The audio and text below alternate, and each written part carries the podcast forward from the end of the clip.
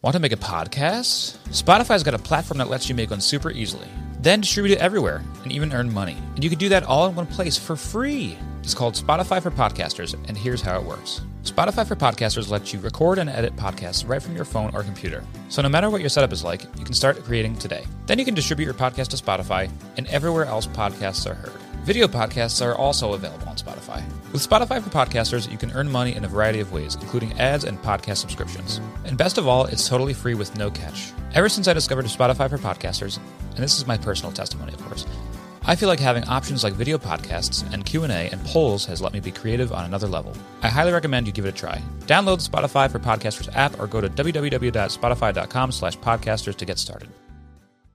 Previously on Lonely Boys. Chuck, Oh, you idiot! You don't surprise someone standing off the edge of a building. Chuck, come away from there. Let's go down and join the party.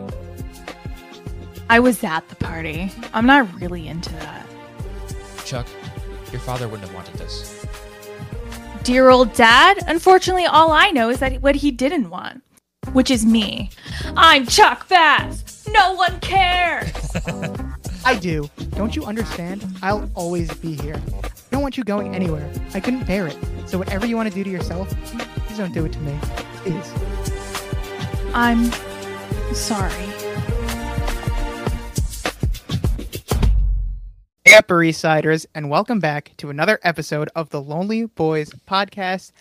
My name is Matt. I am one of your titular Lonely Boys, and I'm here to break down season two, episode 15 of Gossip Girl, titled Gone with the Will. But as you may have guessed by now, I am not here by myself. I'm here with the majority shareholder of Lonely Boys Industries, Brendan Ruppel. Hello. I am, of course, the creepy uncle of podcasting, aka Uncle Cream, highly held cremation, uh, yada, yada, yada. I'm recording live from a crematorium. I don't have time for these, uh, for, for this big intro because I have to get back to running Lonely Boys Media. Oh, yeah, I was surprised. busy. Yada yada. I, always thought that was your favorite part of the. Yeah, yeah, yeah. part of the You know, I'm. I'm bigger and better things running this big industry. This will be my new biff now. on. I'm going to be uh, a rich boy. Does it suit Okay, me? good, good. I mean, yeah. Now that you're good now that you own fifty-one percent of Lonely Boys Industry, yeah, it's a great character. So you get 49%. Um, you, you are on this one podcast out of two, I guess, and you, you get 49%. Well, I mean, I that's up to whoever died and left and left you in charge. I guess we need to go through the will item by item and see what happens here. Oh, I am getting the thumbs up from Bebop here. Bebop is giving me a thumbs up, telling me that the guest is ready to go. So I guess we could uh, introduce Oh. the guest here at this point. Yeah, I, I love That's having right. Bebop for these these things. you know, Otherwise, we wouldn't everything has been running so much smoother since Bebop has been here in studio. Uh, Wait, before we get into this, very- uh, so so we're on a, a Discord stream here. Yeah. So mm-hmm. Bebop is is he getting messages separate from the guest? We, we could we could be on video, but we're not. So assuming we were on video, we would we couldn't we just get a thumbs up from the guest saying like, all right, stop jibber jabbering. Can I come on now? He's No, instead well, texting is- the dog separately. Bebop is here in my studio in the corner. He's uh, he's, he's wearing his headphones. He's got a microphone in front of him. He's also wearing sunglasses inside because he's a very Cool. cool dog. And uh, he just gave me the thumbs up. So I, I think without further ado, we should probably uh, let me see. Let me see if I could whip up an introduction here out of nothing. Uh, this person here.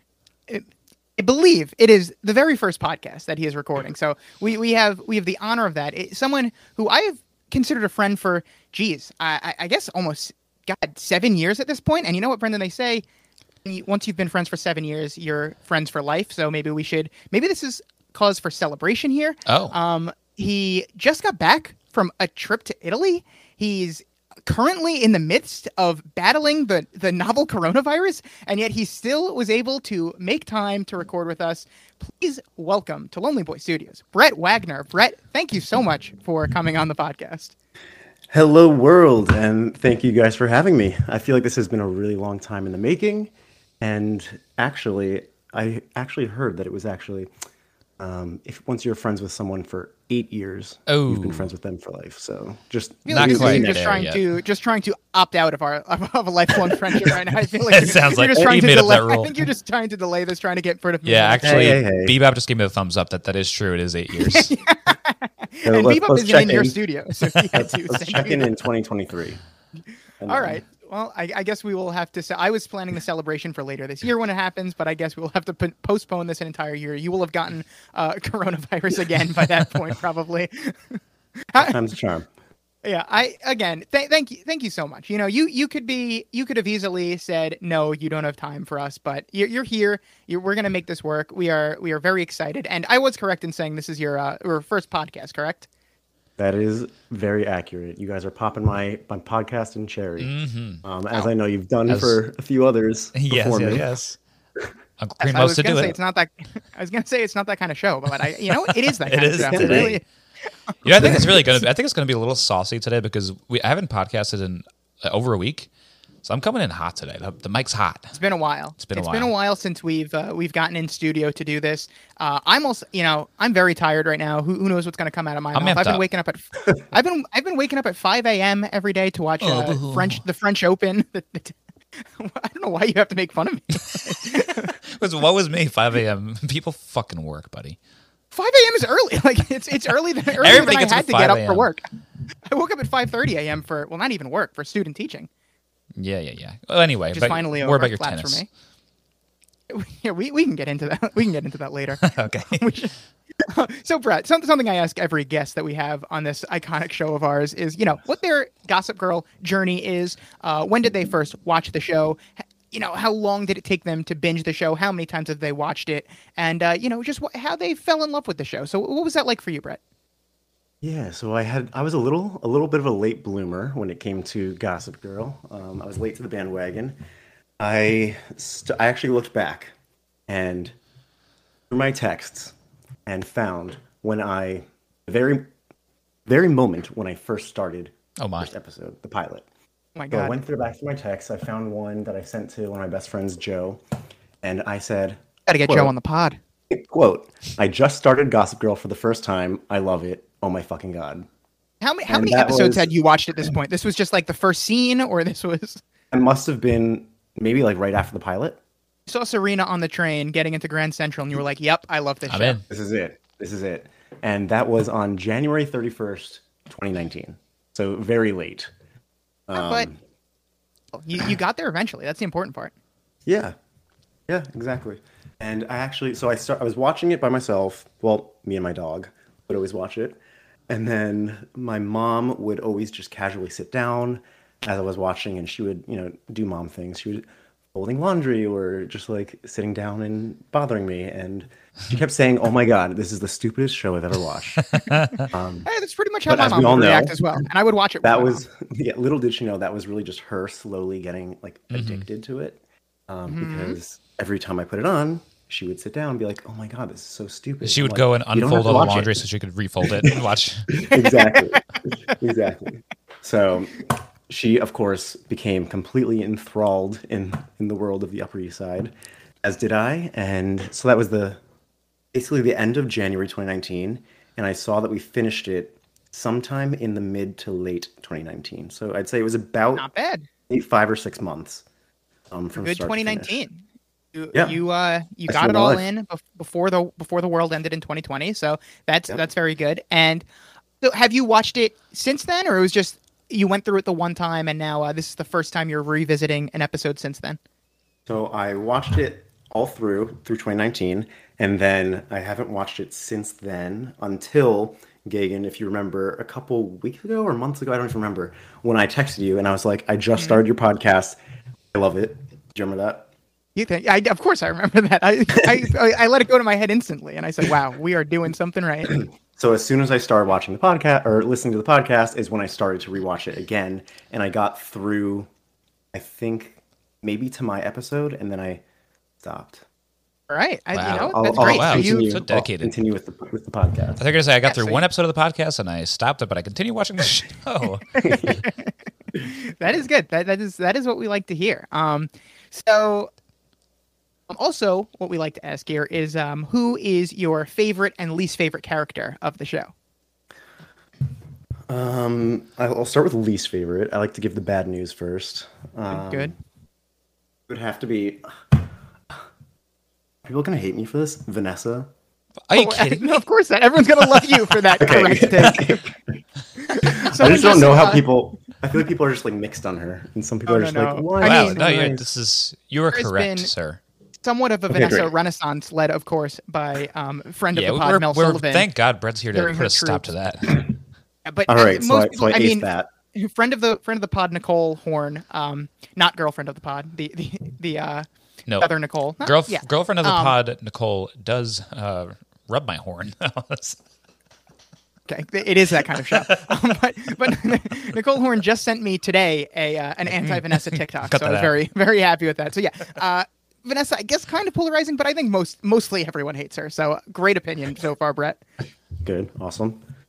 Um, okay, and then my favorite character, I guess. So I have, I have like my favorite character who is just like, okay, it's so cliche that everyone, a lot of people say it, and it's Blair.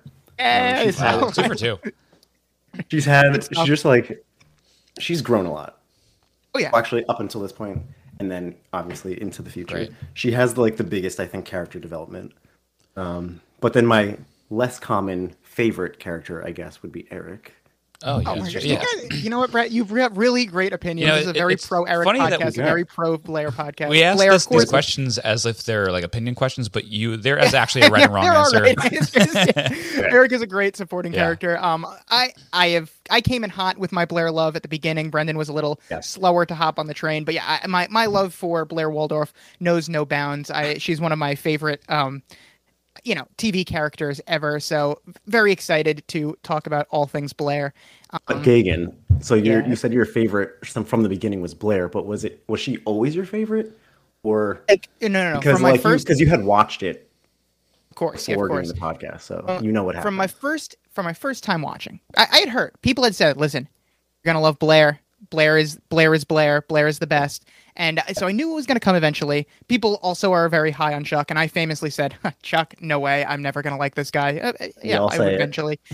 we all say it. Been I eventually change around to that as well. But I, I have I've told Brendan this, and I, I've told everyone this that um, the first season very big on the on the Humphreys and Serena.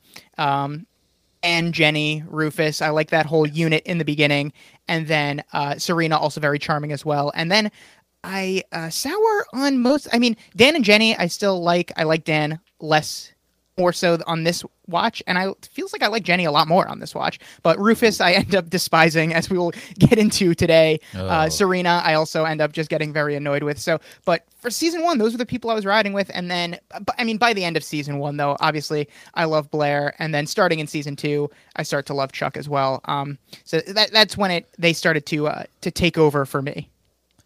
Sounds like very common, very common Yeah. opinions. Yeah, Yes. Gagan, I'm wondering if we should add another question to these uh, early episode interviews. Should we ask them who their favorite and least favorite Lonely Boy is?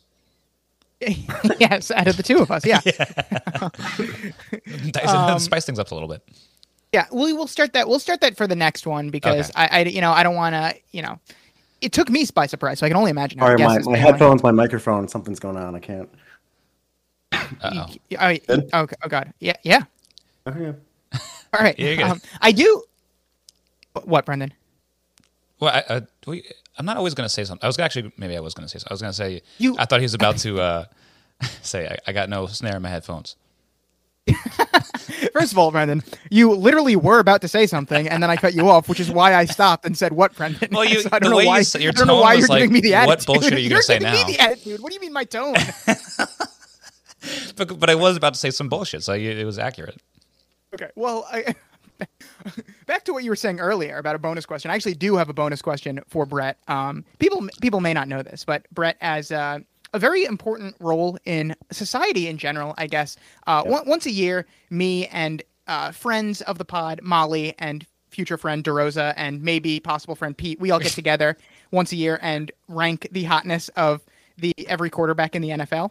And since it is a panel of four, sometimes we'll be split two two on the decisions and uh you know when deciding where to rank them and when that happens when we have a deadlock that just cannot be broken we always have to call up brett as a tiebreaker Nice. so on those days he knows he has to be readily available with his phone Yes. in hand he's got dual screens set up so he can do some re- like he's like he's wade from kim possible he is doing so That's much great. research um Yep. to, to get the so on this show we also like to discuss hotness of of people and i don't remember brendan's exact hotness of the character rankings but i, I know it differed from mine Yeah, so it was all over I, the I will place. not tell you i will not tell you who our number ones are Ooh. brett you're gonna have to break the tie who is the hottest cast member of, of gossip girl Wow. Oh my god. Okay. Really Very bringing us in serious. here. Dan. Okay, great. So we broke the time. My favorite. Love being correct. This is a great episode so far. I am just objectively correct about everything. Did I get I- that right? Yep, uh, in my opinion, yeah, of course. So this is something that we'll talk about this a little bit when we get to the uh, the scene here, but just tr- off the bat, this is like kind of like a running thing. Like the past couple seasons, I don't know why Blair, like the character, is so down on like she's always talking to Dan as if he's filth, like he's not like the attractive fucking hunk. He's like the hottest guy in the entire school, and she's like, ugh, no one would like Dan. Like, are you kidding me? Brooklyn. Like everyone would from Brooklyn. sit on this guy. Um, yeah, I guess so. But I, I think it's part of her like disgust of him is looks. Like and the, the way she speaks of him, it sounds like she would never bang him. And like, why would you? Like, no matter where he's from, you gotta want some of that. You dick. gotta can't bang him, it. no matter where he's from. Come You, on. got, you have to bang him. It's it's crazy. With that vest that he keeps wearing this season. Yeah, well, it's not as bad as that's. I think he's had worse vests, honestly. All right. Well, let, let us get into this episode um, with the reading of Bart's will. Chuck, brother, Jack, and Blair learn the fate of the Bass Empire. Rufus and Lily's relationship is strained as Rufus seeks details about the chi- child he never knew he had. Noticing that his father has been acting strangely as of late, Dan does some investigating and uncovers Rufus and Lily's secret, putting him in the awkward situation of deciding what to do with this shocking revelation and whom to share it with. This episode, as I mentioned, is called Gone with the Will. Brendan, what is this title referencing? It is uh, Goodwill Hunting. Brendan, is that your final answer? No, I haven't uh, given a joke answer in a while, so I thought that the fans were clamoring for it. I, yeah, I bet they were. They're Yeah, all yeah, hooting yeah. and hollering right now. They had to pause the podcast. They were laughing so hard. You, you had me worried. You had me very concerned.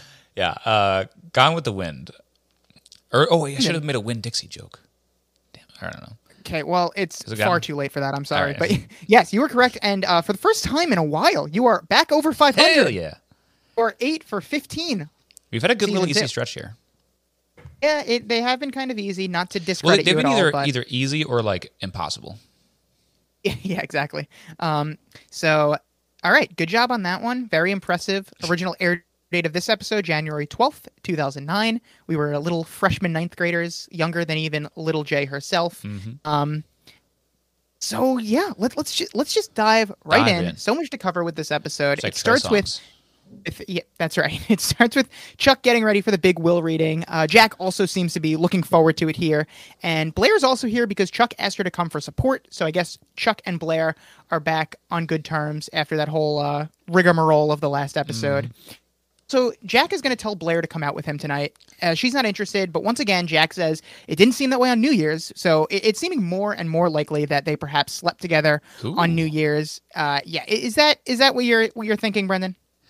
Uh, yeah, I, I guess sort of. I was hoping at least they did hand stuff, but I'm glad that you think more. You were hoping that they did hand stuff. At least.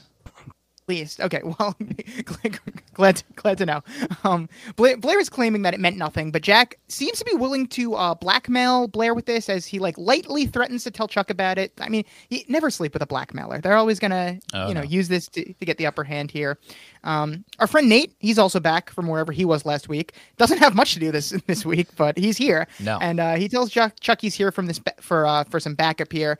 I guess uh, I- when when they were all saying that they were just here to like support him, I was like, is this like an open will reading? I don't know how these work, but like anyone who wants to can just come. question. But then it's like they don't actually get in the room; they just kind of like wait outside in the waiting room. I guess I don't know what the the deal was with that. Yeah, I guess it's kind of like uh, supporting a friend that's going through surgery in a way. Like you can't go into the room, but you can stand outside and just they know that you're there. And, ju- and just kind of awkwardly sit there and wait for them to come out. Yeah. You can also barge in at any time. Apparently, as, That's true. as does. That's So good to know for similar- surgeries. Similar to, yeah. yeah, similar to surgeries. surgery, yeah, where you can just barge in. they actually before most major surgeries, they ask if anyone w- objects, and you can barge in and, and say, "I object." Leave his appendix in. Yeah. Um, I, I love pulling that trick at, at surgeries. Usually, not even for people I know, just, Just like barging into in. random rooms. Yeah, to it's the always a appendix, lot of fun. all the appendix rooms. The appendix wing, yeah, my favorite wing of the hospital. Um, at, at the loft in Brooklyn, Dan and Jenny are getting ready for school. Uh, Jenny seems pretty excited about her prediction that Rufus and Lily are hooking up on their trip to Boston, and she's very confident that this is what's going on. Dan's trying to tell her that's not the case, but obviously, uh, he knows more than he should right now. He knows about the kid. He found out last episode. He doesn't know what to do about it though, because he's not allowed to tell Serena. But Serena keeps calling him, and he keeps avoiding her. So uh, tough spot for our boy Dan here. Uh, we will see how he navigates this later in the episode. But first, we have to go back to the will meeting here. Uh, and as I said, Blair and Nate, they're just kind of waiting outside. Uh, Blair. Blair wouldn't have come to the party if she if she knew she wasn't going to be a VIP, which is a great thing to say in any Yeah. will reading. also, Lily couldn't even be bothered to show up to her dead husband's will reading because she's in she's in Boston. She she just sends her great move. lawyer. She's I'm here for it. she she's got to fuck Rufus today. She can't she can't be I mean, come on. Worried about the and minor she didn't things. go into the weekend for that, but she kind of knew in the back of her mind that's what she was there for. Mm-hmm. She she knew she, She could. knew. All she had to do was say she still loves him, and at any point this could be a bone Which fest. we'll get to that later. I have some thoughts. I have some thoughts. I'm sure you do. Yeah. Thoughts. I was going to say it now, but I'll, I'll try to maybe be a little professional. I, it's funny because I, I, I've noticed like through editing these that a lot of times we'll I'll say we'll get to it later, bud, and then I'll give my exact thoughts for that moment, like at that very moment, instead of waiting until we get to it in the plot. So maybe I'll just, I'll just stop saying that. okay, great idea. I don't know if it bothers anyone, but it bothers the shit out of me. Uh, Jack has been named as Chuck's legal guardian since he is now his closest living relative, uh, so that should go well. And Mr. Will Reader here asks if Chuck is okay with this, and they, they have a little uh, rat-a-tat here where he's like, curfew? None. Girl sleeping over? Yes, please. And then he says, I'll allow it. So it is interesting that this is presented to Chuck as a choice because I can he just say no if he doesn't want Chuck as his le- uh, Jack as his legal guardian? I guess he has some say, but I, I feel like he'd have to choose somebody else then. What's Imagine like you can because don't they like the state can assign you Right. a legal guardian? Maybe that would be I the guess, ultimate. yeah, then. I if guess- he chooses no I for guess- Jack, then they would just give him one. Put him in the foster system, I guess. Hmm. Yeah, so I, I guess he chooses Jack here. Um, all of Bart's assets are being put in a trust, which Chuck will have access to on his 18th birthday. Uh, as shitty as Bart is to his son, were either of you surprised at all that he didn't just like completely freeze Chuck out of the will for being such a disappointment to him? Um, no, I, I wasn't only because there's been some shades of him and Chuck connecting a little bit and like saying like you know I ne- like that especially the episode where he told Chuck that he never blamed him for his mother's death like there was some some father son connection there so I thought that episode alone I think made me believe that right he, after that he, had some hope he updated his will. yeah yeah no I, think I think he's always in the will if anything he might have changed it for the worse after all that when he like I think he all of a sudden just became a dick before he died um Hmm. but no, I, I I could sense that he maybe had some some love for his son. All right. Well, that's that's nice. At least he had some. Love for, Some at least he got something when he died. Um, Yeah. As for Bass Industries, which was the news everyone was waiting to hear, twenty nine percent of the company remains in the board's hands. Twenty percent of the company goes to Lily Bass. Good for Lily yeah. here, and who was about to leave him, but now she just gets twenty percent of the Because company. at this point, how long were they actually married for? A year? They got married in the season one finale, so half a year Half a probably. year. Yeah, that's like a. pretty It's a win. payoff. That's why she Yeah, does this. I mean, definitely, yeah. She, she knows what she's doing with all these- It's all business decisions. Yeah, with all these marriages, yeah. This is her And job. so, Ja- yes, this is her main occupation, marriage. Um, Jack asks about the other 51%, and the will reader gives Chuck a letter that Bart asked to be given to him. Um, they're very big on the letters on Gossip Girl this season. Everyone is writing letters to everyone.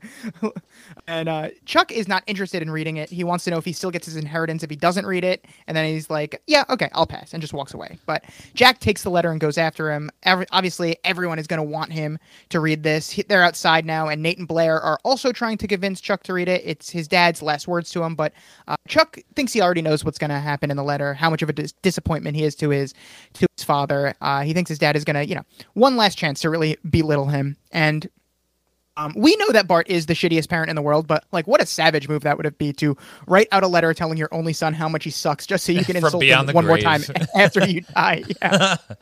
Got to get one more, one Hell more yeah. dig in. Um, that's what I'm going to do to you, Brendan, and you'll have to read it live on the podcast. Can't wait. So just I'm going to kill you just to hear I- it. Okay, great. so, I mean, this is going to be used as evidence someday when I die. when I die, uh, you might want to edit that out. Yeah, I'm also I'm- gonna. I'm I, I've been here. cutting out all the parts where we threaten the president's life on this show too. yeah, that's a good. Probably for the best. Um, uh, Jack goes to open the letter, but Blair snatches it away from him so she can read it out loud to everyone, and it reads, "Dear son, I know I've always been hard on you, but my goal was always to prepare you for this day, to help you go from being a boy to a man. Sadly, there is nothing like the passing of a father to aid in this rite of passage for his son. Ultimately, I do feel that I did my job, and you're prepared for the next chapter of your life. Therefore, I'm bequeathing you majority share of Bass Industries. Oh man, big shock. Shock and surprise all around. What a twist. Chuck, this 17 year old kid, gets control of the company. Nate and Blair are excited that Bart actually believed in Chuck, but Jack just gives a nice uh, son of a bitch as he looks up in the air. and Chuck is taking this as an insult, though. He, he still hates his dad for how he was treated his whole life, which is fair. And he doesn't even want the company as of right now. And honestly, if I was Chuck, I would also be fine with just the Yeah. billions of dollars of inheritance money without having the pressure of running an entire Yeah. company at age 17. Like, do you want a really hard Like, job and a lot of money, like, or just a lot Yeah. of money and no job? Yeah, I mean, this is this is the best of both worlds here. Yeah. Um. So he tells Jack if he wants it, he can have it, and Jack looks very pleased. And uh, I mean, yeah, they're gonna struggle over this throughout the episode, but this really does seem like the best idea to give the actual adult control of the company and just take your millions of dollars and do whatever, literally whatever the fuck you want. Especially someone who's also been running uh, a part of the company, I guess, in Australia. Is, is, it- is it related, the company, I'm guessing, since they're brothers? Yeah, it's the Bass Industries, Just I Australia mean, I branch? Yeah, the, the Australian branch. Yeah. So, I mean, he's, he's already been doing it just on a smaller scale. So Yeah. it makes sense. I mean, this is definitely both. All Chuck knows how to do is run a burlesque club. Yeah, the, the, the biggest thing on his resume is buying a burlesque club, selling a burlesque club, and buying back a burlesque club. And, buying apparently a bar, putting or almost buying a bar. yeah, and then apparently putting all of his money in bonds at one point so that he couldn't help Nate out. So yeah, I don't know if Chuck really knows what he's doing, but Eric and Serena are walking to school. Eric keeps trying to plan dinners with Jonathan, and Jenny just keeps showing up to third wheel. Uh, very unfortunate that Jenny doesn't have any other friends right now, but Yeah. I mean, I, I feel like Eric will do this later, but it should have happened sooner. Just tell Jenny that he wants to have a date night, so she should get lost. Like, it's not that crazy of a suggestion. And it doesn't go well when he does try it later, but obviously she comes around by the end of the episode. So, I mean, this is just a conversation that needed to happen eventually. Yeah. It, they, they stretch this out into an entire episode plot, but it, could just all happen in one scene.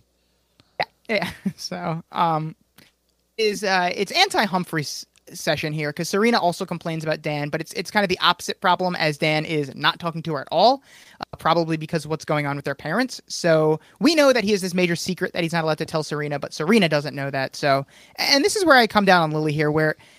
If really, if Lily really needs to be the one to tell Serena and Eric this news, like why on earth wouldn't she tell them before she left for Boston? Now Dan has to hold on to the secret for days, for however, I mean, and if it's up to Rufus, for like months probably before they come home. right. It is very frustrating because he calls Rufus. He's like, "No, still don't don't do it. Lily's gonna come and tell her. Please, Dan, don't don't you dare." It's my Rufus Yeah, impression. exactly, exactly. Fucking Rufus. Um, and so Eric now finds Jenny and Jonathan, and they're already talking. Uh, and Jenny's very excited to tell him that she and Jonathan have decided that they're having an Edith Head Film Festival. Um, Brendan, how come we've never had any Edith Hel- Head Film Festivals? That's a good question. Um, I maybe because I don't know who that is. Uh, Brett, are you a big Edith Head head? Edith Head is an American costume designer. I just Googled it. Yeah, she was in The Incredibles. Oh yeah. Oh my god. Wow, look at that. Edna? This is Edna? Yeah, this is Edna. I guess I've No, been an Edith no. head head all along. Yeah, didn't even know it. Wow. Yeah. Um. Makes incredible says- costumes. Yeah. Oh, absolutely. Oh my and she I- looks just like her. That's amazing. Mr. Incredible never looked so good. I mean, Edith Head did wonders on that entire family, the Yeah. entire Incredible family. She's Ooh, got the um, hair. Mrs. she's got Incredible. the glasses. That's She she's the reason for Mrs. Incredible's curves. Okay, yeah, I Wow. mean, yeah, I guess so. um, Eric says, you know, great, but obviously we know he's not loving this because uh, he, he just wants to get some Edith Head of his own from Jonathan, if you know what I'm saying. yeah. that is the reaction Yeah. I'm always looking for. But this really is like the the Nick Nick at Night late show. yeah, the Nick at Night Late Show, everyone's favorite late night show. After dark. so, uh, Serena's going to find Dan in the courtyard, and uh, she tells Dan that he has nothing to worry about because Lily called her from Boston and said there's nothing going on between her and Rufus. Um, first of all, again, Lily calls Serena, but can't still can't tell her what's going on. And you know, if I'm Serena, I would have follow up questions like, okay, great. If nothing's going on between you and Rufus, then why the fuck are you Yeah. randomly in Boston right now? Like, what the what do you mean? Yeah, is this just a friend's vacation? I don't, exactly. Uh, Dan's obviously still uncomfortable here. Um, Serena's like, "Come on, my, my mom's usually pretty honest about these so things." gullible, which, I mean, so we, funny. Yeah, we must be thinking of different Lilies because usually is not honest. She's like, no, she's honest. She once told me Sarkozy's a bad kisser, and Dan replies that that's a relief. Not not the thing about Sarkozy. That's actually pretty disappointing. Yeah. I gotta say, Dan, Dan is funny. Dan's a funny guy. He's a funny guy. Okay, I had to look up who Sarkozy was. Confirm if he was or was not a bad kisser. Just who the heck was that? Do you know? I, I don't know. No, I don't know who Sarkozy is. Did, did I mean? What only is your? Sarkozy that could that would come up in Google is Nicolas Sarkozy, who was the French president from 2007 to 2012. Oh, it's like okay, the so- current French president at the time. Yeah, smooching Yeah. with Lily here. Wow, Yeah. good for her. While she while she was probably married to Wait, someone. and she was in the- Paris. Yeah, yeah, yeah, she Oh was my in a god, she was hospital. two timing Rufus in Could Paris. be. Um, Maybe it's So, maybe I the wonder- baby is the French president's. maybe. Oh my god. I wonder if you go to Google and type in "is Sarkozy," would it autofill to a bad kisser? I wonder if everyone flocks to Google after this Gossip Girl episode to see if the Yeah. rumors were true. I think if you also it'll, it'll autocorrect if you start writing uh, Ken Bart Bass, it'll autocorrect to drink Baja Blast. Drink a drink a Baja Blast Yeah. or do a do a kickflip. The two number Yeah. one questions Yeah. about Bart Blast.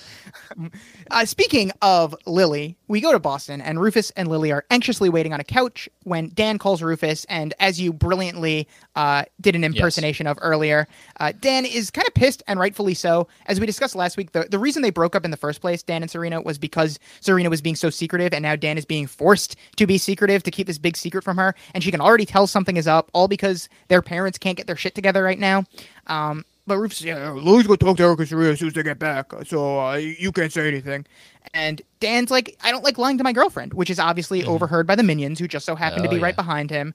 And they immediately say that they have to tell Serena. Uh, Nelly Yuki tries to jump in to say they don't know what it's about, but uh, if you remember the events from last week, the minions hate Nelly Yuki right now, so she's not even allowed to talk because she's still on probation. I, I told you this was going to happen to poor Nelly Yuki. She really misplayed her hand last Yeah, week. you did. I mean, to be fair, you've seen the show, but you, you did tell me that. Oh, brother, here we go. So just because I've seen the show, I don't get to make predictions. yeah, kind of. Nelly is like, we should at least tell Blair. And they're like, well, we can't because she's with Chuck again. And they start complaining. And one of them is like, well, his dad did just die. And Penelope says, yeah, like a month ago. And that is a fair timetable. I think Yeah, after a month, like, all right, who cares? Yes. So so Penelope lets them know that they're on their own for this one. And we know that whenever Penelope takes charge, it's going to be a disaster. So when, when will Penelope learn that she is a minion and should not be taking the lead on these plots?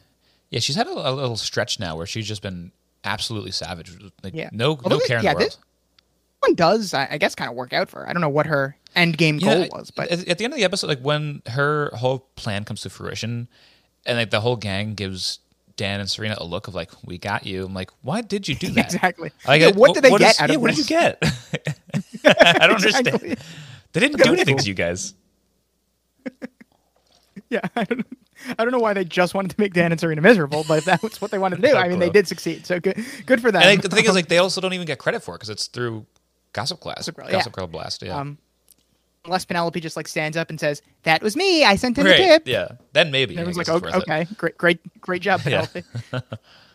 so Blair tries to stop Chuck here. Chuck thinks that Bart is just setting him up to fail from beyond the grave, and Blair counters by asking if Bart would leave the entire company to Chuck if he didn't think he could handle it. Um, I don't know. What, what do you guys think? What were Bart's motives here, leaving his uh, big company in the hands of a child? Well, you know, in in his letter, he said that he something like he did his job as a father to prepare him for like Yeah, yeah, did- going did from he? boy to man. And I'm like, what did he do? What did he do to prepare him that he Nothing, thinks was He okay? abu- mentally abused him. He, he's writing out his will, just like, yeah, I nailed that whole parenting thing. He's ready. I think it was a way to like to make it seem like the, his parenting style had purpose. You know, Yeah, he's of- like, well, if someone's leaving you in charge of a company, I- I must have done something right. Yeah. It's like Bart, you're the one leaving him in charge of the company, but that shouldn't matter. Um, I, I, maybe it's just that Bart is dead now, so what the fuck does he care if his company succeeds or fails? Yeah. Like he's hanging out with Lucifer right now. He could give he could give two shits about his But I'm also. I'm also wondering, yeah, definitely Lucifer. Uh, I was wondering how late he thought he would die that he already had this will written out. Like he's he's a pretty young man. You know, he wasn't old. He was in Yeah. his, probably his fifties. Yeah, but when you're like the most powerful man in the city, you have to be ready for someone to assassinate you.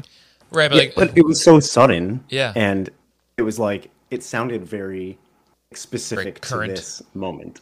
I bet that Bart's the type of guy that updates his will every year. right, that's what I was, what I was getting at. Like, was it supposed to be like a a lifelong will that would that would fit any situation, or is this like a more recent? Like he, thing? he thought that he thought that uh, Chuck was going to be like 25 when he was reading this will, but instead he's only 17. right? Maybe, maybe it would have worked out better, assuming he had maybe some business experience by the time he got the will. Right, exactly.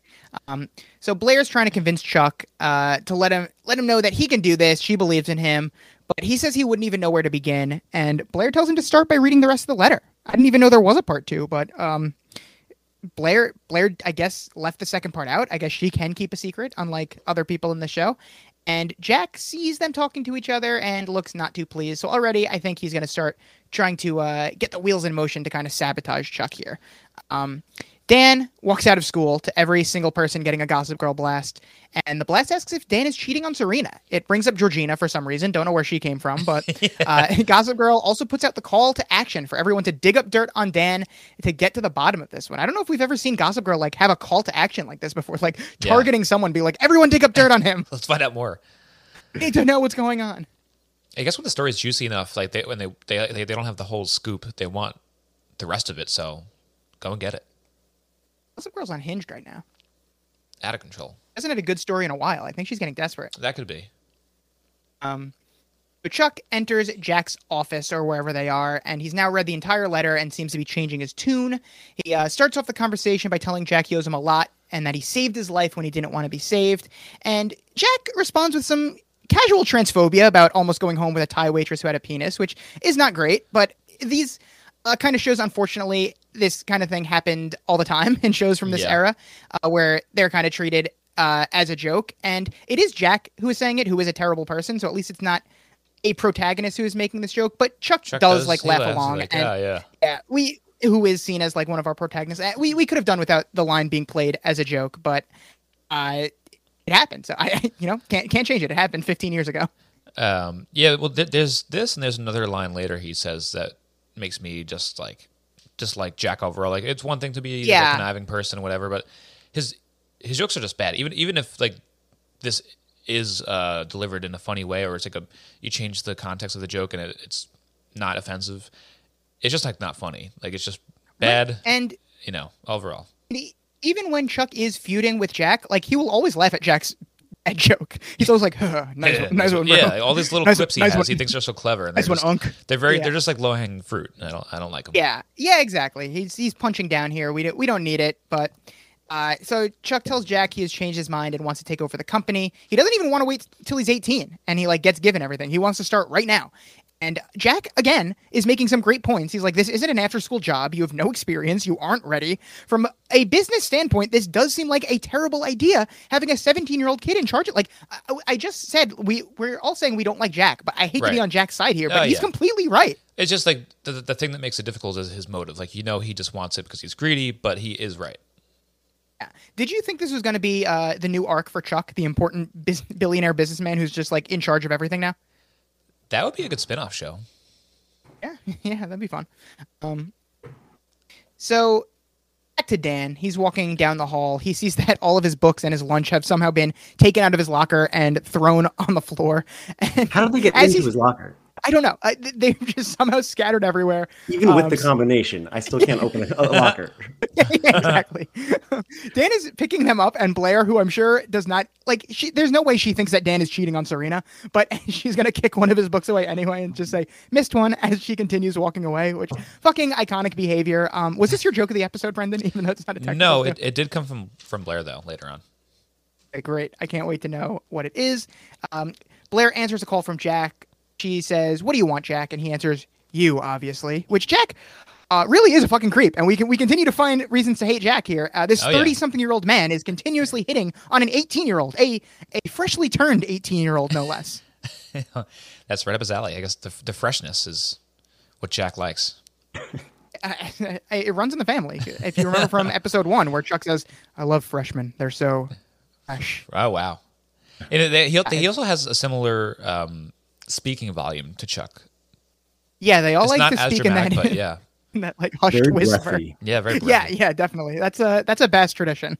I, I wonder if they all go to like speaking school when they're young. Bart Bass had a Baja Blast. Repeat.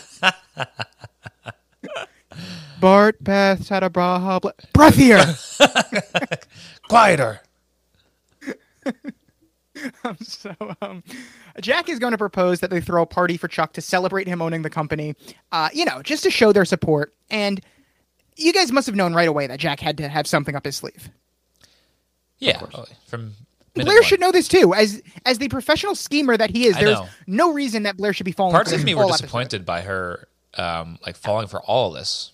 Yeah. There's a lot. For no there's- Especially because she is a schemer herself. Exactly, the she should recognize the tells. Yeah. Yes. She has, she has a She few a few Mm-hmm, outs all throughout his plot. She has a, a couple of different outs, and she fucks up every single one of them. His plan shouldn't Very- have worked, but it does.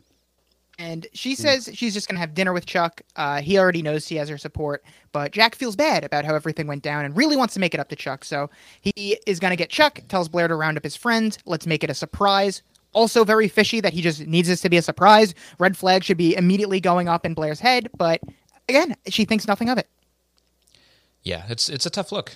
I guess, I guess you need this in order for Jack's whole plot to happen at all. Course. It's just tough that you uh, put Blair in the situation. I wish I wish he was pulling one over on somebody else. I know. I, I never want to see Blair hoodwinked like this, but unfortunately, it happened. Especially Uh, like it, it would be different if it was um, her new stepdad, because he I think Mm-hmm. he, his his uh, sort of conniving ways make sense because he's a lawyer, and Right. He's funny and smart. He kills him with kindness. Right. Their their little their battles are more entertaining. This one was just uh his plot seems more lazy and un- unfortunate. Yeah. Um, back to the Rufus and Lily storyline. They're sitting at this guy's desk, and uh, in this moment, I don't know if you noticed, but Rufus is just staring straight ahead as if he's possessed and in a trance again. Like this man needs I hate help. that look. He's got that look so often. What a He's lunatic. just always just like staring, like at a, like not even like just looking at a wall behind the guy, like- not even like looking at the guy. Yeah, he's an insane person, and uh, so the guy they're talking to, um, I guess some guy that works in the adoption agency or whatever, he was able to track down the family, but that's all he can do. It's a closed adoption, so the only way the birth parents can track down and contact their child is if the child registers with a search service, and he has not. And I, I feel like Lily was trying to tell Rufus this last week, but here we are, and I'm sure Rufus will take this very well, as he always does. as he always does. But if it was a closed adoption, why even say, "Oh, I found them"? That's true. Give them hope just to immediately take it away. I Found found them, them. but you can't talk to them. I'm going to talk to them. I'm going to call them right now. I'm going to make lunch plans with them, but you can't talk to them.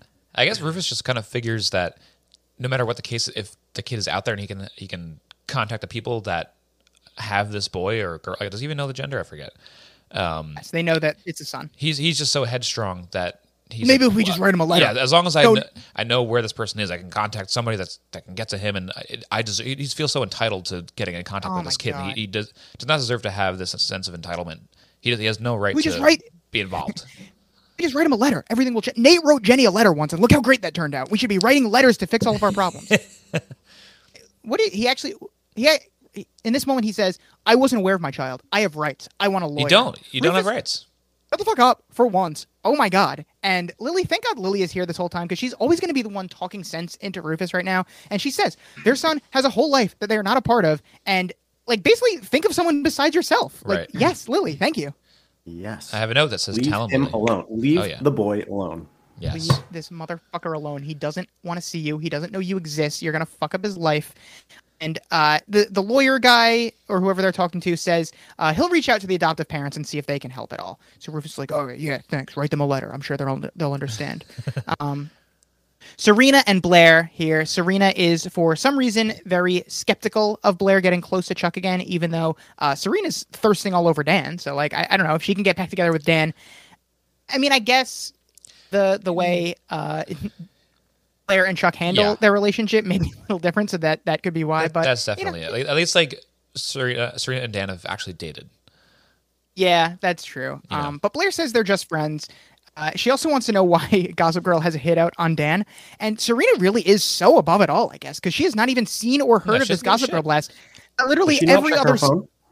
No, apparently not. Every other student has seen this, and the blast is literally about her and Dan, and she cannot These be are the things that I on. really like that bring me back to Serena a little bit. And like I'm so I love that she just doesn't care at all. Like she's so high in this society and everyone worships her, and she could care less about everything. It's really it's amazing. she doesn't have time for the bullshit. And No. uh now she wants to know who started this as they turn around and see the minions just like weirdly smiling.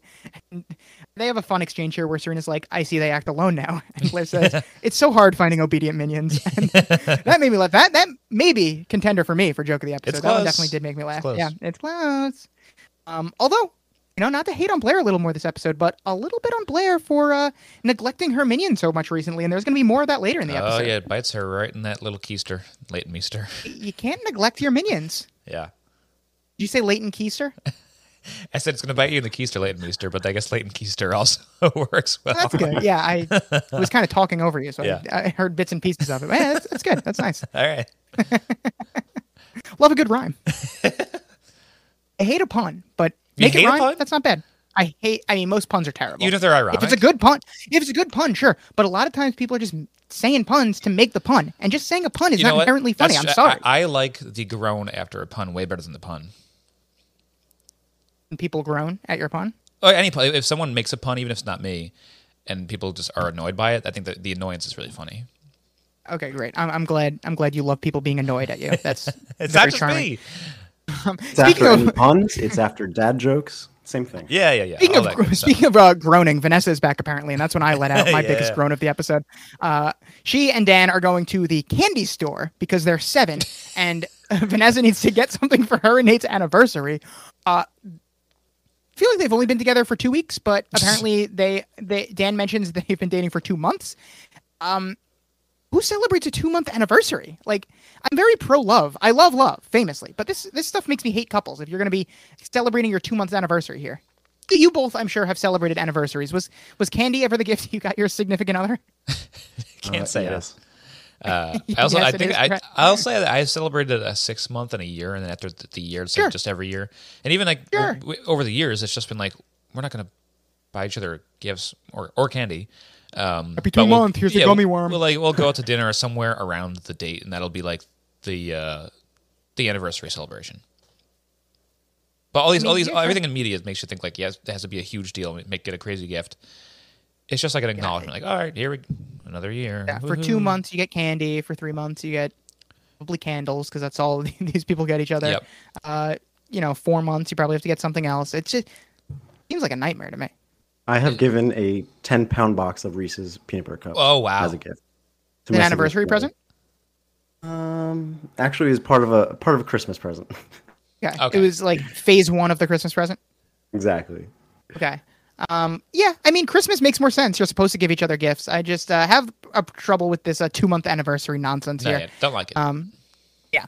Uh, Vanessa can tell something is up with Dan, and Dan starts to open up to Vanessa. Nelly Yuki also walks into the candy store. Uh, of course, on such a small island like Manhattan, Nelly Yuki is going to walk into the candy store at the same exact time and be the, the most popular spot in the island, apparently, this candy store. And she's going to eavesdrop so is on the everyone off conversation. the frozen yogurt and they're onto the candy? Yeah. yeah, last week the, was you, the frozen yogurt. I don't know if you noticed, but she was walking. She wasn't walking into it, but she was walking past it, and then she looked to the side Oh, and saw there them you inside, Well, she and just that's why she went in. She just happened to. Well, thank God we have Eagle Eye Brett on the podcast to uh, to point that out. I, I didn't realize that she was just uh, had her eyes out looking Yeah, Brett's Dan doing our Google searches for us. them. He's he's got the eagle I eyes out told there. you he is. What a bro. Brett is he's literally That's wait from ready. Kim Possible. He knows everything. He Yeah. You know what? Maybe we should uh, hire Brett as our official fact checker. Uh-oh. Whenever we I think we need Bebop's something googled uh, real quick. scared for his job right No. now. Live, live fact checking. Bebop can still produce, and Brett will just be the, the fact guy. All You right. say the fat guy? No, no, no, no, You're a no, token no. fat guy. No, no, we're not. We're not bringing weight into this. We're not fat shaming you. It is uh, fact. We need we need the facts and um and Google research that we all know that you are so so gifted in. Um, where where were we? Where were we in this in this episode? Nelly, The candy Dan- store.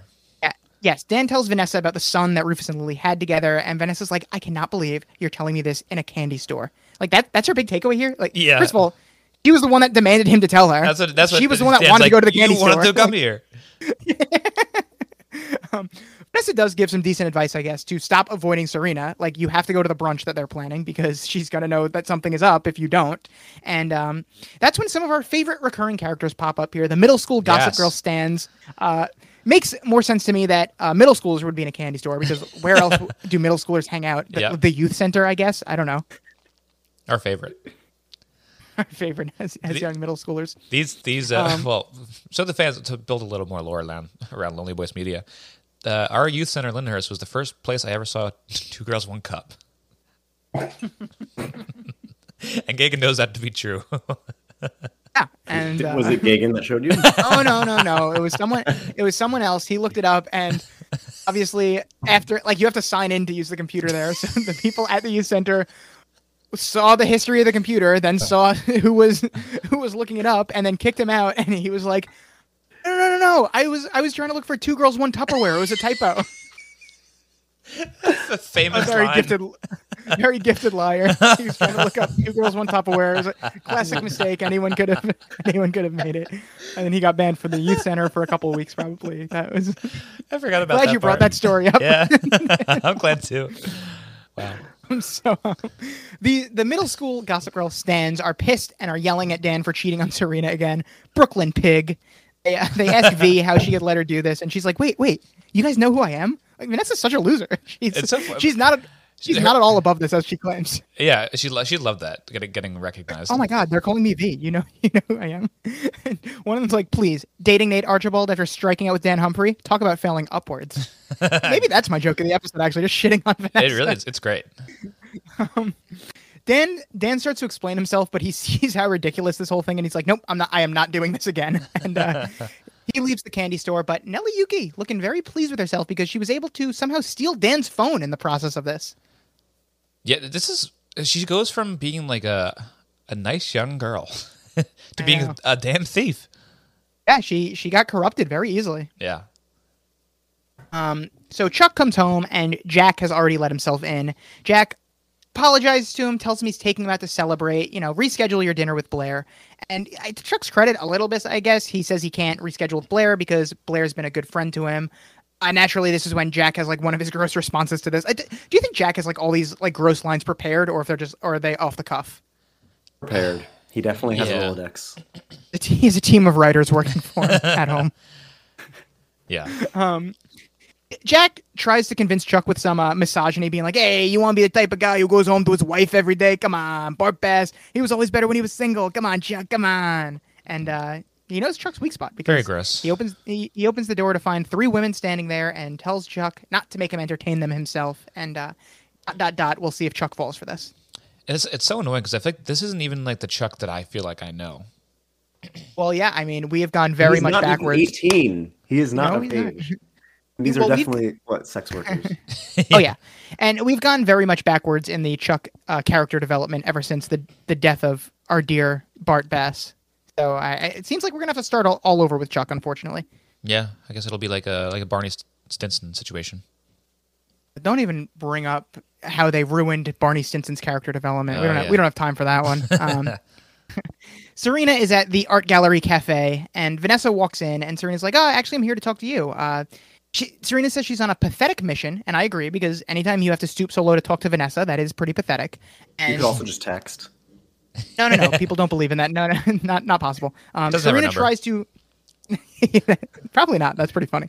Um, Serena tries to get uh, this, uh, you know, out of Vanessa, like what's going on with Dan, and Vanessa doesn't spill, even though Serena is like batting her eyelashes at her and trying her darndest to Ah, get it out of her. How could you not? Uh, the charm is not working on Vanessa, and uh, she clearly feels bad though as Serena leaves, and she takes her phone out to text Dan about uh, not knowing who has his phone. Uh, she doesn't know she's texting Nell- Nelly Yuki right now, and she, you know, says the whole thing. Like literally, Vanessa's only purpose in this episode is to move this plot forward by fucking up here. Like even even when she's trying to help Dan, she is inadvertently ruining everything. yeah, You didn't really have to say the entire thing. Yeah, it's She- very she didn't. explicit. It's like He you know that knows thing we it, were you talking know about. it. Yeah, just in case you don't, let me spell it out for you right now, and, and just so everyone is on the same page Yeah, here. no pronouns, just straight up names. And Nelly Yuki gives the phones to the minions. The minions are very impressed, but are still leaving her on probation at this moment. And uh, they see the text from Vanessa, and just like that, like I said, Vanessa inadvertently tells everyone. So now the minions are armed with this knowledge, and we'll see what they did with it. Blair is setting up for dinner here. Of course, candles front and center on the table, as as I will point out every week. And uh, Chuck took the bait because he texts Blair that he can't come because he's working late. He texts her, "Sorry, working late next time," which is actually pretty rude for someone who just went all out planning a dinner for the two of you. Like he couldn't even call or like really apologize. I know he technically says sorry, text. but like, yeah, he's uh he's too busy drinking and partying it up with Jack and the girls, and he is falling for Jack's plan, hook, line, and sinker. Yeah, it sucks. I mean, how fun could Jack even be? Like, do you really want to hang out with that guy? I mean, it, Chuck should also be seeing through this because he knows that Jack wants to own the company, but Right. I guess it is a little more forgivable for Chuck. Chuck, who has known Jack, I guess, like his whole life, probably trusts Jack to an extent that Blair definitely knows she should not be trusting Jack. Right. And Chuck does laugh at his jokes. So I guess he does kind of like him in some way. Yeah, exactly. Um, Lily and Rufus are still in their hotel. Rufus is like holding them hostage, forcing them to wait around for the parents' response.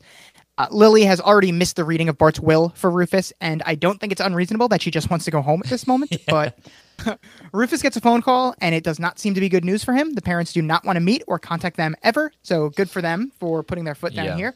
I think I Uh, have Rufus- written here. Uh, I would not be attracted to Rufus at all at this point if I was Lily. No. How, how could you like this fucking guy anymore?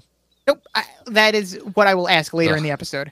Uh, Also, Rufus, of course, quickly is gonna back to uh, another minute, I just want to point out how insanely attractive Blair looked in that scene where she was getting that text from Chuck. Ah, yes. This is Yeah, yeah. probably, speaking of character attractiveness, this is maybe the best uh, looking moment for Blair to date. Wow. High praise. Incredible. I'm glad we stopped To, you could go back Yeah, I kn-. I knew it would be worth it. News. Yeah. Yes, very much worth it. Uh, Leighton Meester is beautiful. She is one of the most beautiful people on this planet. So Yeah. um, thank you for recognizing that. Um, back to Rufus, who of course is going to pout about this phone call. Uh, you know, I, every time I think maybe I'm too hard on Rufus. You know, he, he, He you know, he just found out about this. He just wants to meet his kid, but I cannot take the pouting and whining and self righteousness from a 40 year old man. Like, I, I think Rufus is the most entitled brat in the whole show, and that is Yeah. really saying something. A show know- about entitled bratty teenagers. W- Yeah, it's really true. And what does it for me too is that like he'll have these moments of annoyance like this, and, and usually a character will kind of resolve that issue within the episode, but he doubles down episode after episode, and he never grows from it. exactly. So it gets it's so hard to just keep watching. Yeah, There's never any growth with him. It's always back to square one, and it keeps kind of like working out for him. So he's not going to stop, like, because he's he gets a meeting with the parent af- eventually after. Yeah, and he gets Um, to fuck Lily too. Like, he Exactly. gets all of it. Um, How do you get he everything? all of it. You're being a piece Um, of shit. You get everything you need. We go to the party that Blair put together here. Serena wants to know who the random old people are, and Blair tells her and us as the audience that they are members of the board of Bass Industries and that Jack wanted Chuck to be able to get to know them. How on earth is Blair not putting this together? That this is a scheme. How can how can she be how can she be so blinded by Jack? We we Yeah. already know he's not a good person. It is just so unbelievable to me, as we've already discussed. But eh, Brendan, were, were you? I mean, you're much dumber than Blair is. Were you putting the pieces together at this point? Yeah, I mean, as, I think as soon as he enters the episode and smiles, I'm like, oh boy, here we go. yeah, exactly. Um, Blair tells Serena that Chuck had to reschedule last night, and uh, Serena gives her a look that I would also get pretty pissed at as well. Blair's like, spare me with those expressive eyebrows. I can't wait until you get Botox, which is another. There we go. That's the one. Uh, that was it. That was your joke of the episode. Yeah, good, good very- choice. Good choice. Very good. Blair is just proud of Chuck that he's taking this very seriously as she gets gets a message from Jack that they have arrived. Um, Jenny and Dan also arriving. Dan is sarcastically saying how he can't wait to celebrate Chuck, and Jenny goes to find Eric to do some more third wheeling. Uh, Dan also reveals here that he lost his phone. Doesn't seem too concerned about it though, even even though he has to use his dad's old ancient phone. Uh, maybe it's just me, but when I lose my phone, I freak out way more than these characters ever do. I, Yeah. I guess they can all afford to just get new ones if they really have to, but still a major inconvenience. Yeah. So I'm wondering, is his phone number now connected to this old phone? So even if they get texts, even if he gets text to his, his other phone that the girls have, they wouldn't get it. Right. You'd right. think. right? Yeah. Yeah. Plot hole. I don't know. I'll have to. Yeah, when we get if we get anyone from the show on this podcast, that'll be the first question we ask. Yeah, we'll them. get one of the writers on. Um, So Dan finds Serena, goes to talk to her. His his big move for acting normal is just proclaiming how much he loves brunch. yeah, of course I'm here. Brunch. It's a great meal. It's the best invention of all time. We. It I love funny that is a good way to fit in because brunch is like a widely loved, like beloved thing. So if you want to sound Yeah. normal, that that is a good way to to try and do it, even if it is sarcastically. Anytime I'm trying to blend in anywhere, I'm just gonna be like, you Yes, guys for all those good. aliens out there. yeah, and we Like do have a big alien brunch. audience. Uh, Yeah. Brendan, you haven't gone down the breakdown of people that listen, but you did. We were saying the audience uh, listenership has gone up recently. Yeah, it's The- the alien more alien listenership. than not. Yeah, Yeah, that's crazy. That we're now at 51% alien. yeah. Actually, well, forty nine percent because they actually the the, other shareholders of Lonely Boys Media. I forgot that you're not a part of it at all. It's the other half is all aliens. It's me and them. wow, good to know. Yeah, Um, so. Blair, that's pretty fucked up. We'll talk about Yeah, that off off okay, pod. yeah. Um, Blair makes an announcement that Chuck is coming up, and this is like the most absurd part of the episode. As Jack walks in and they all start singing for "He's a Jolly Good Fellow." Whose idea was I this? hate that this song is so the most absurd I, thing. okay, ever. I, Well, like, I love that song is- in one piece of media only being SpongeBob. yeah, of course. Okay, the thing is, listen, I don't care if you love the song, if you don't like the song. Um, th- this is the most absurd thing I've ever seen because have you ever been in a room of people where they earnestly start singing for "He's a, go- a jolly good fellow" for someone? Ever? No. It's No. so ridiculous and funny to me. Like I was It is really literally funny. I, want- I laughing want out this to loud. happen to me now. He's coming. He's coming. For he's a jolly. like so insane. they stop singing when they realize it's just Jack that walked in. Yeah, and the, uh, the come down from that is really funny. Like the he's a oh, John, Oh, it's just Jack. um, Blair's trying to ask Jack where Chuck is, but the minions interrupt and tell her what's been going on with Gossip Girl. And uh, they also want Blair's okay before they release the news that they have. But once again, Blair's too preoccupied with other things and just tells the minions, fine, whatever, release it. Oh, Blair. Another misstep by Blair here, not paying enough attention to her minions. Um, yeah, I, I understand. She didn't that even know what they were talking about, right? No, No. no, she didn't. She just said, "Fine, release it." I understand she doesn't want to be bothered, but still, this is this is what happens. So Penelope is going to release the big news, and uh, as Blair is trying to ask Jack what happened last night, but before she can, Jack introduces her to some board members and tells Blair to take them to see Chuck, who is hard at work in his office right now. Uh, and uh, once again, I'm sorry to keep you know getting on Blair in this episode, but Jack just said. Chuck had a wild night right now and isn't in a great state of mind, but she still listens to him and Yep. takes the board members to see Chuck in his office. This is so. This is the scene where I'm like, you know what? Maybe she could save this right now. She just fucked up with the minions. Maybe this is her chance to know that she's getting duped. But uh, if anyone's going to go up there, she will know what to do to, like, kind of cover this up, knowing that Chuck's going to be in a bad space. Like, she should put this together and be able to kind of like make some make up some excuse to like, oh, Chuck can't come to the door right now. Like, go up there ahead of them or something and like Right. make something up. Take but the- this is what I take thought them into the wrong- honestly. Yeah. Take them into the wrong room, accidentally lock yourself into the library. oh no, we can't get out. Yeah. What? Ha- no, nothing to do. Yep. Um, but yeah, she just takes them right to Chuck. Um, before that, Jenny Jenny sits down at Eric's table and uh, asks what he and Jonathan want to do tonight. And Eric breaks it to her that he wants some alone time with Jonathan. Uh, you know, he he wants he wants to fuck. Like that's what it comes down to, and he can't do it with Jenny right there in the room. Who, So who doesn't, right? who, who doesn't Yeah. these days in, in this economy? Jenny doesn't exactly take it well. Uh, listen, I, I've done plenty of third wheeling in my day, so I, I definitely get Jenny Yeah. feeling left out here. It's, but it's a big uh, high she- school relationship thing too. Where I feel like any, well, if, if I had one girlfriend in high school, and I think I, I we hung out with everyone's friends a lot. It was like a big group affair, and any, anytime I didn't have a significant other, I would be hanging out with a lot of people that did have them, and it was just like in high school, you're kind of just one big group. You don't really get that much alone time, from Yeah. what I remember. Yep. I don't know if, if uh, you guys echo those thoughts. Oh, I uh, Yes. honestly did not have have any significant other and was just third wheeling everyone. So I don't, I don't know. I'm, So, I'm yeah. more of a Jenny here. I think I had three. I had three Oh, girlfriends Three girlfriends? in high school. Yeah, and I think I, I actually only kissed one of them. and the shortest relationship of those three, I think, was like three months. So we were dating. I dated each of them for like you know quite a long time for high school. Oh, Hey, hey, that is definitely a long time. Um, After that- well, glad you got one kiss out of it. Yep. Congrats. Just one, just one. one smooch, one. little. Dan and Serena are on good terms here, but uh, not for long, as everyone at the party gets a Gossip Girl blast. And of course, Dan and Serena are the only ones at the party who do not look at the blast, as everyone is just staring at them. And Serena finally checks her phone to see what's going on. And Gossip Girl tells them, Hold on to your floppy cable knit hats, kids. Lonely Boy's secret is out, and this one's a doozy. D wasn't cheating, but there's definitely a third party involved. Seems D and S share a sibling. While I'm always a fan of star-crossed lovers, at least Romeo and Juliet didn't share DNA. Okay, am I wrong here, or do Dan and Serena still not share They still DNA? do not. No, Like, you're you're They right. do maybe not. I may be stupid, but I was in science club for three years, so I, I picked up a thing or two. And I don't think that just because you have a half sibling, you share DNA all of a sudden. No, yeah, they're they're related to someone that shares their DNA. To be confirmed, correct. Thank you. Because I, I started Googling. I was like, wait, can you marry a half sibling? And then I was like, You were not even half googling that siblings. before you even watched Gossip Girl. You were just Yeah, googling you like know- for your you know. own for your own You know interest. Yeah. That, w- w- w- I But already, they're I already even had it. half siblings. I already had it uh, nothing. pinned and I sent it to him.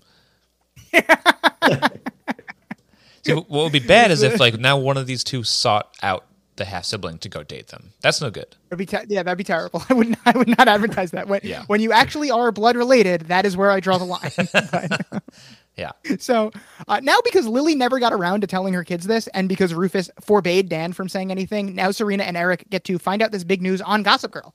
Uh, they should have known if they waited too long, something like this would happen. So I'm gonna blame the parents on this one, and everyone is just staring and laughing. Nelly Yuki included. She's officially on the dark side after this one. Yeah. It's honestly not even funny. Like, why are they laughing? That's a good joke. They're all just laughing like this is a this is a real hoot. They have a uh-huh. half sibling. That's hilarious. don't they like Serena? Like I don't understand. Maybe they, maybe it's like to these Upper East Siders, it's like funny to have a bastard sibling. yeah, it's hilarious. so Blair walks into Chuck's office with the board members, and uh, old Chucky boy here is having a good time with some drugs and some girls. Yeah. Definitely not an ideal moment for the board to walk in on.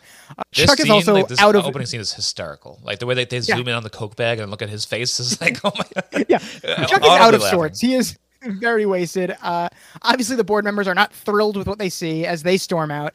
And it would have been funny if the board members were just like, "Hell yeah!" and joined in. Like, Start derobing. now we're talking. Chip off the old block, Chucky. or was always doing this type of stuff in his office. I mean, probably. I mean, yeah. I'm, I'm surprised they're so uh, so appalled at this. Yeah. Women in brassieres. That is an exact quote. Yeah, that's a really, really good impression. so uh, Serena is freaking out now. She also finds out that Dan knew, and she storms off. So poor Dan, who was put in an impossible position with Yeah. this one, but uh, good thing for him. Serena does ve- end up being very understanding about this. Right. She's not so much should mad at him as she is at the Yeah. situation. Yeah, of course. This So- entire show is just no communication. I know. That's uh, the whole listen, That's thing, that's baby. teen dramas in general, baby. It's a lack of communication and people just kind of showing up and overhearing things that they shouldn't be hearing. That is the formula for any great teen drama. So Blair and the board and Chuck all come back into the party room. Chuck clearly has no idea what's going on. Uh, and the board members tell Chuck that they knew he had this reputation, but since Bart left him the company, they figured they must be wrong. But they have no idea what Bart was thinking. And during all this, Jack just keeps looking over and like gleefully smiling. Blair, though, she's just so disappointed in Chuck, and Chuck kind of takes it out on Blair. He, yeah, well, he asks if Blair did this, and he's like, "I don't need your help. Stop trying to play the wife." I mean, guys, it's it's so clear that this is all Jack's doing. Get get your heads out of your asses. Stop blaming each other, and realize that this is Jack's fault. Yeah, it's uh, it's frustrating, and the two of them should be better than this. But Chuck's also not in the right state of mind right now. Well, yeah, that that is true. He's all coked out right now. Yeah, Captain would be proud. very proud. Imagine you see a captain My boy. too. If I had anything to leave you, I'd leave. I, I'd give you whatever I had in my will too. That's what, that's, that's what the captain's doing from jail right now. Um, Dan is uh, trying to explain to Serena why he couldn't say anything, but again, Serena, who is no stranger to lying, says she gets it, so that's good at least. And uh, Dan thinks they should call their parents to let them know, but uh, Serena's not ready to do that yet. Eric and Jenny come outside to ask if it's true. Serena confirms that it is, and Jen- Jenny hears this and does her best Nick Weiger impression. She just goes, "Wow, wow. double wow." Double wow. Love to see it. I also like that Jenny is already to start. Uh, she is already ready to start making jokes. She says, uh, "I guess that's why we fight like siblings." And Yeah, her saying Dan- this more and more is like makes it harder and harder for Dan. I'm sure. Yeah. Well, she keeps yeah, she keeps making that joke. Like she loves making these like uh sibling jokes more than Chuck does, it seems. And Chuck loves does. making those jokes as well. um, it was weird. I thought that Dan responded with, uh, "Yeah, we fight like siblings, but we fuck like lovers," and put his arm around Serena. Like, That it was an insane one. line. Yeah, insane line to include on the CW. I was really surprised that that Dan Honestly, said that. those moments are my favorite in the show. When, especially in the earlier of the show, when all four of them are together, like being siblings. Yeah, It's just Yeah, like it's being- like so cute and endearing. Yeah, I, I, I, I agree. And uh, Kind of seem like a, a little squad of like superheroes or something. but it is like the like the closest thing we see to a, a real family in the show. Like besides like just the Humphrey clan in general, but they're still like it's only a, a Triforce there, and like one of them is really Yeah. annoying. So like to get the full six is like a, is a nice characters that I can all find redeeming qualities in in one group. a whole a whole unit. Yeah, So that's Uh. Dan wants to wait un- until they get all the facts, but Serena needs some time to process this alone. Also, understandable from Serena. Uh, back to Rufus and Lily. They obviously don't know yet that everyone knows about their dirty little secret. They they did not get this Gossip Girl blast, and uh, Lily is ready to leave, but Rufus wants to stubbornly stay because, of course, he does. He thinks he's like, oh, the family could change their mind, and uh, we should just write them a letter explaining explaining ourselves. Are you, are you fucking kidding me, Rufus? um, Lily is trying to be very patient with this with this child, with this child Rufus Humphrey, Oh, and says, "That's not what they want." And Rufus literally literally responds with, "Well, what about what I want? This works out well for you. You don't want to meet your son." I, I have never seen a man in his forties smacked her. She's a great smacker. yeah, Yep. she is. I've never seen a man in his 40s throw so many tantrums. Um, that's probably not true, but I'll, I'll just go with it for for the sake of this uh, anti-Rufus. yeah. Um, Lily is not going to take this from Rufus. Again, she she doesn't raise her voice, but she's like, "Bitch, you, you think I don't think about this boy like every fucking day?" And she explains that he hasn't even thought about what happens after they meet their son because Rufus is so, you know, fucking short sighted. Like, she says, What if he had a horrible life? What if we love him and it's clear we made a terrible mistake? And, you know, she also explains that they can keep trying to reach him from New York. They don't have to stay in this hotel room. Lily does not want to spend another minute trapped in a hotel room, scared what Rufus is going to, uh, or scared that Rufus is going to hate her when she's still in love with him. And, uh, I don't get it. Like we were saying, like she's still in love with this petulant man child. It's so like stupid. terrible taste. Yeah. Terrible taste. So like big thoughts here on this whole scene. Um, Yes.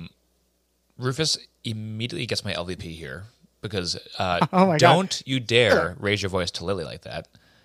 Hmm. And I I just it, it really, really, really grinded my gears. Um, and the other thing was uh, move, move on real quick because I, I gotta it'll it'll come to me, but I can't think of that. Well, right the now. thing is, Lily says this, and Rufus all of a sudden doesn't care about his son anymore and just plants a kiss on Lily. And cut to the next scene where they have just fucked. We are. Like this happened very quickly. Uh, now all of a sudden they're all lovey-dovey and reminiscing about the good old days. Like, uh, it, it seems like they're gonna go for round two, but they can't because Rufus gets a They're phone call. about to. Yeah, and uh, he answers. I have a question. Then you're you're you're a great grammar guy. He answers the phone. This is he. Is that correct grammar? Is he? Yeah. It, it sounds wrong, but I think it might. I think it might be correct. It depends on what they asked, I guess, but yeah, Assuming they asked, "Is this Rufus Humphrey?" yeah, it checks out. This is he. Brendan, next time, next time I introduce you on the podcast, you should say, "This is he." This is he. Maybe I'll just cut all the bullshit at the beginning. I'll say this is he. Is this Gagan? This is he. Yeah, that works. Okay. Sounded good.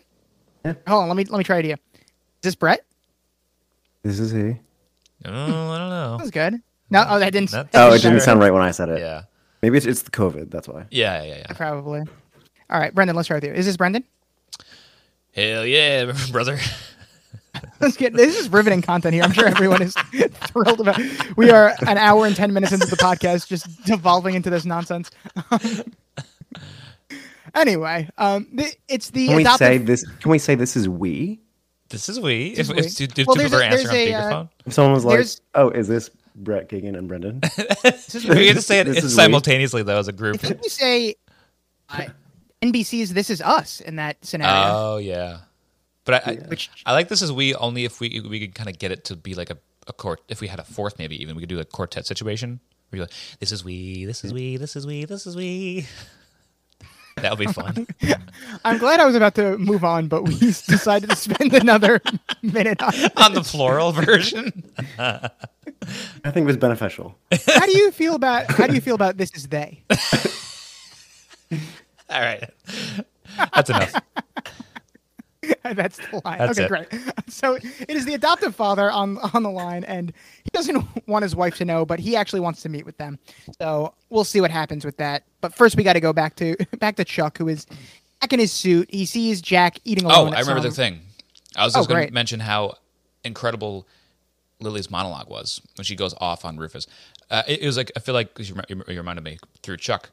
Um, it's been a a little bit of a tough acting episode for me, where Hmm. honestly, like Chuck and Blair's performance today, like I think maybe it's just because it was so out of character, they just they didn't know how to do it, and it, they just like were a little bit cringy today.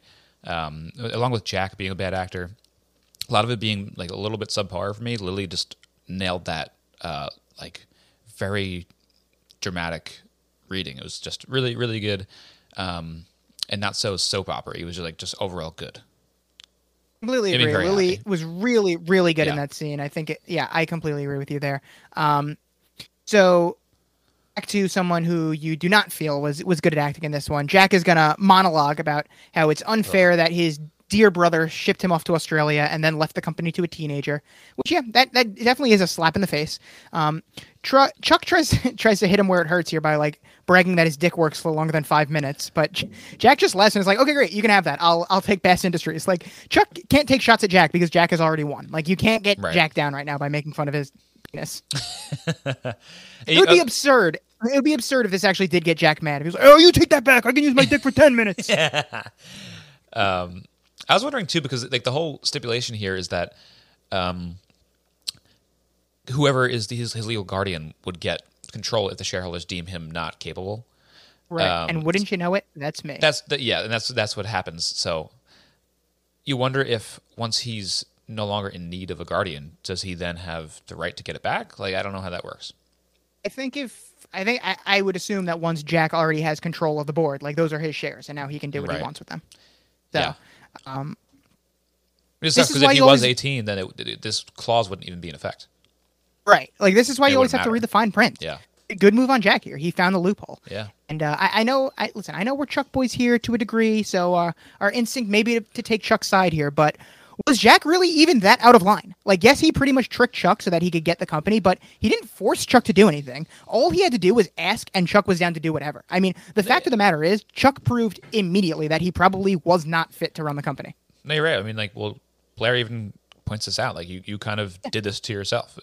No one did it to you. yeah, all Jack did was bring attention to it. Like, yeah, it was done in an underhanded way with bad intentions, but it was a good move, and Jack was probably right to do it. And even though I feel bad for Chuck, like I hate signing with Chuck. Actually, I take it back. I don't feel bad for Chuck. Chuck is a teenage billionaire right now. He's gonna be fucking fine. Yeah. I don't. But he did. He did. He showed his true colors here. Yeah, absolutely. Um, so Jack's in charge now, and Chuck is aghast. Okay, great. Okay, thank you, thank you for that reaction. You're welcome.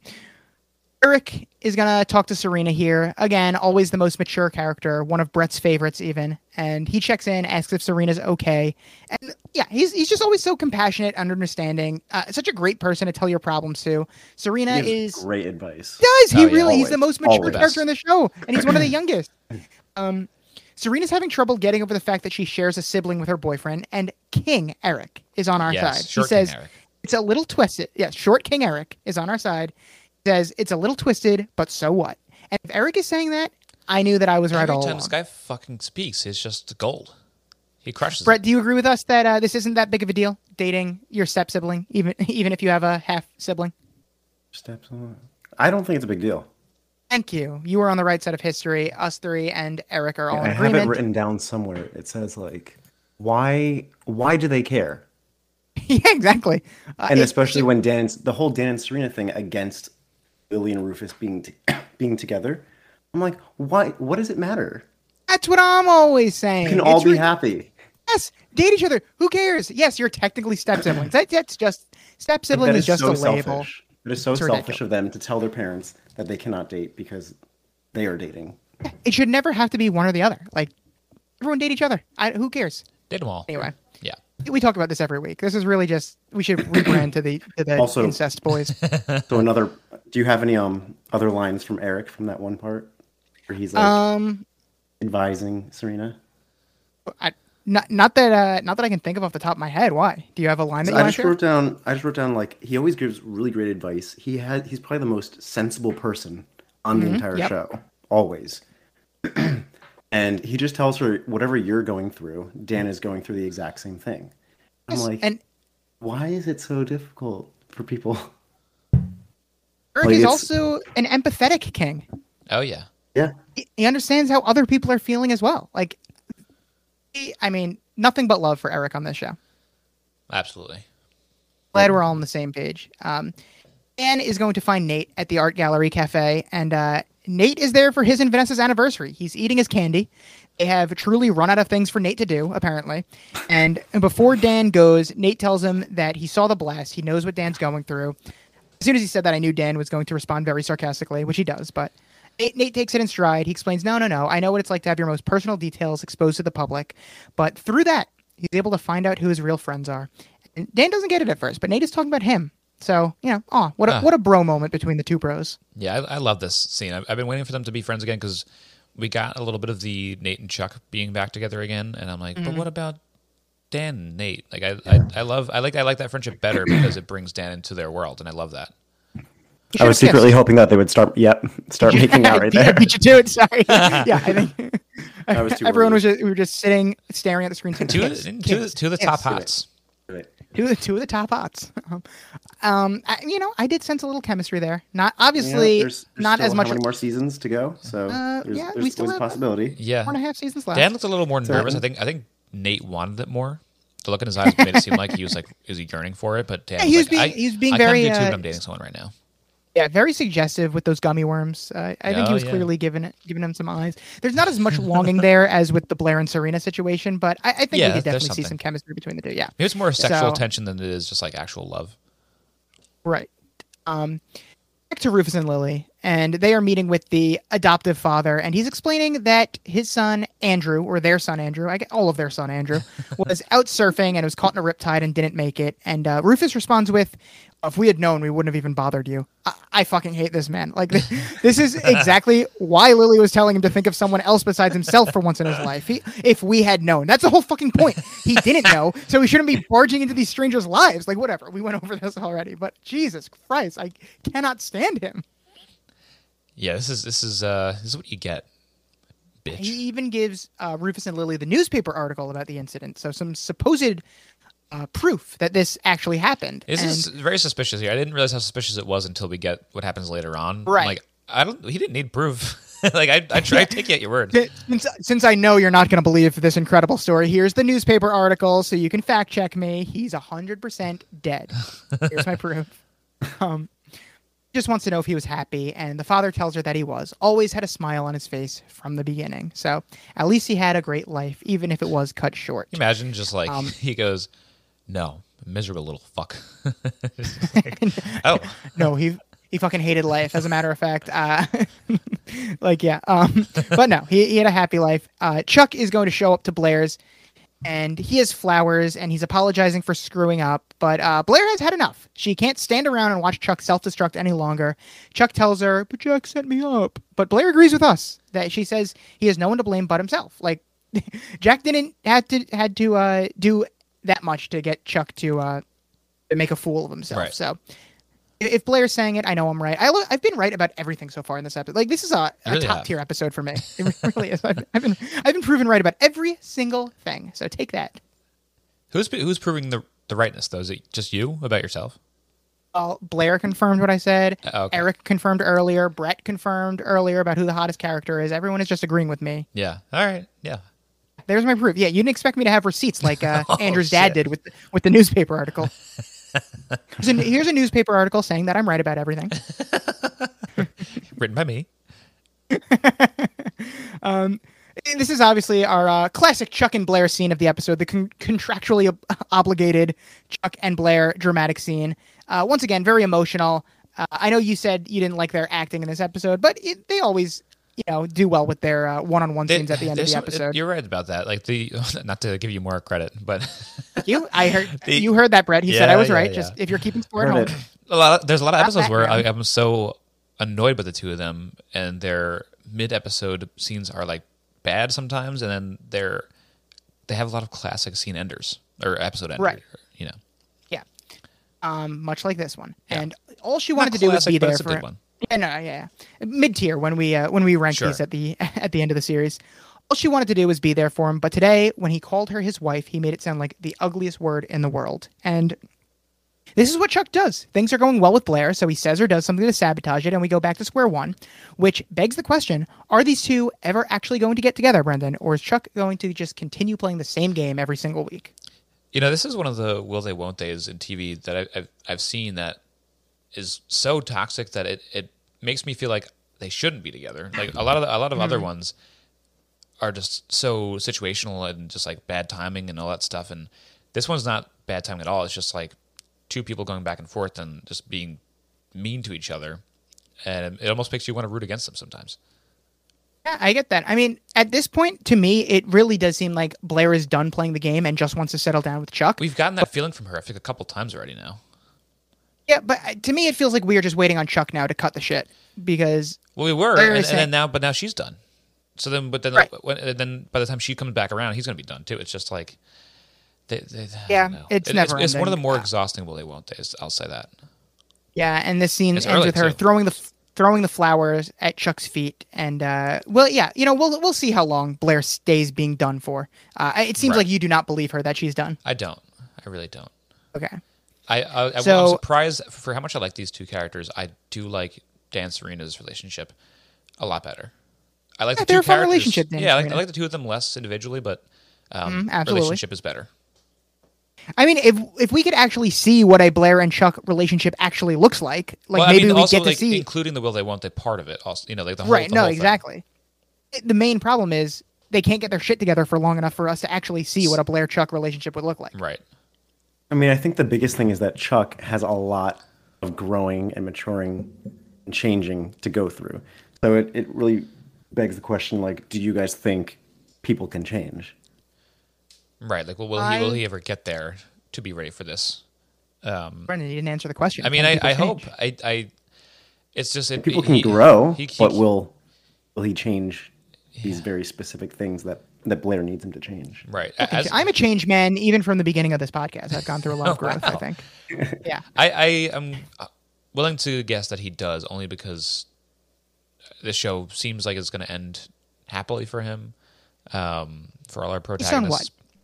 Somewhat, but uh, yeah, it, it's interesting because he has grown a lot since the beginning of the show, and now he's regressing. So it's it's how long is it going to take? I guess they got to stretch it out.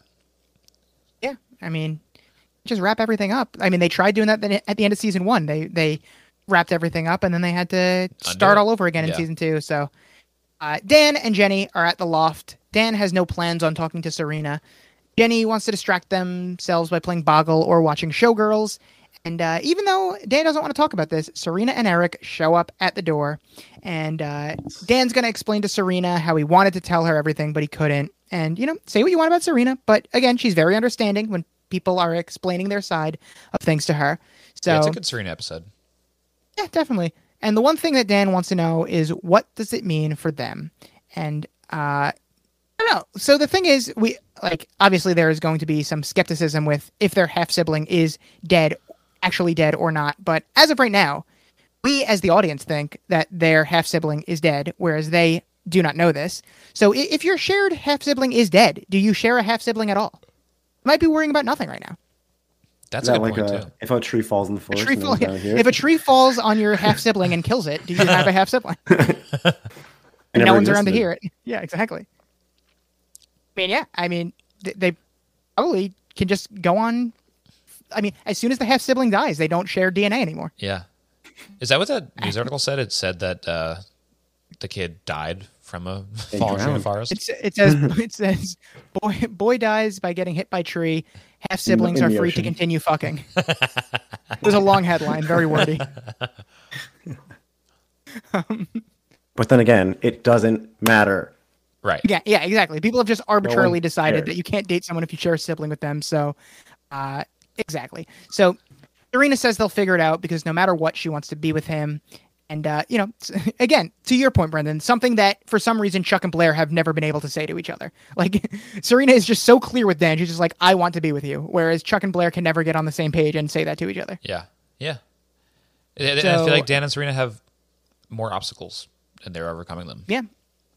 Uh, Dan's trying to find examples about this in literature, but Serena mentions the one that comes to mind for everyone the, the classic movies about step siblings dating, Clueless, starring my favorite actor of all time, Paul Rudd. Um, although I don't that, believe they. amazingly. Oh, I was going to ask. I don't believe they share a sibling in that movie. Uh, not to spoil you. So, Brendan, you have not seen the classic that is Clueless. Brett, are you a uh, Clueless fan? I have seen it. I know Uh-huh. the. I've seen it a few Go times. on. Go Um, on. Could I quote it? I'm not sure. Okay, but you're Maybe a fan. do. Oh, maybe isn't that the one that's like rolling with the homies? It sounds like um, a song. But uh, so, It's totally from that. are you a fan of the movie, though? You, you seem to be dodging the question here. Sure. Yeah. Yeah. very, very enthusiastic. Jesus Christ, Yeah. people love this movie, Yeah, and I'm on included. that. What, it's, what, it's one of my favorite movies of all time. I Wow. I watched it on a on my plane to Vegas in 2018 and fell in love immediately. Um, also, I mean, since we're already talking about Paul Rudd, do you agree with my Paul Rudd theorem that Paul Rudd has never been in a bad movie? Hmm. I haven't seen them all, but uh, I'll agree with it from what I've seen. No, there's got to be one. Come on. No, he's never been in a bad movie. What's not the apply to one? TV is there, is shows. there, 'Cause is I there watched that, Him and uh, Steve Carell. That's really annoying. Um, they were both in The 40 Year Old Virgin together. They were both in Anchorman together. Different Oh, one. there's another one. Oh, that we- Dinner for Schmucks. That's a good one. Yes, that one. The movie's funny. That movie's funny. I think we saw It's that in theaters We saw. together. We saw. but Them, I was just gonna say that we saw it in theaters. Yeah. That's not a bad movie. It Yeah, may not be for you. Okay, but it's not a bad movie. we could argue about this for hours. Doesn't apply to TV shows because I, I watched the uh, Therapist miniseries he was in with Will Ferrell, and that was not good. Really? Oh, that's a shame. Yeah, Such didn't like potential. it. But anyway, just, just like with me, Serena brings up Clueless, and, and it makes Dan feel so much better. So good for her there. Eric is apologizing to Jenny, even though he doesn't really have to, as Jenny will say to her. But uh, Jenny tries to apologize first, but Eric like adorably cuts her off so he can do it. Uh, just So charming. another thing to love about it. Yeah, Yeah. very charming. Uh, Jenny's, like I was saying, come to her senses and says she doesn't have he doesn't have anything to apologize for. Only she does. And then she also throws in another "that's what family does" joke. Like again, she Yep. seems to be enjoying. I mean, her and Eric aren't fucking, so she can make all the jokes she wants. She doesn't feel weird about it at all. Yeah, as soon as Dan starts making these jokes, then it's all off. Uh, and it's a cute scene as they're all going to hang out at the loft tonight. And um, we see Chuck. He takes off his dad's tie and throws it at a framed picture of Bart and storms off. I guess he's running away again. Who, who's to say?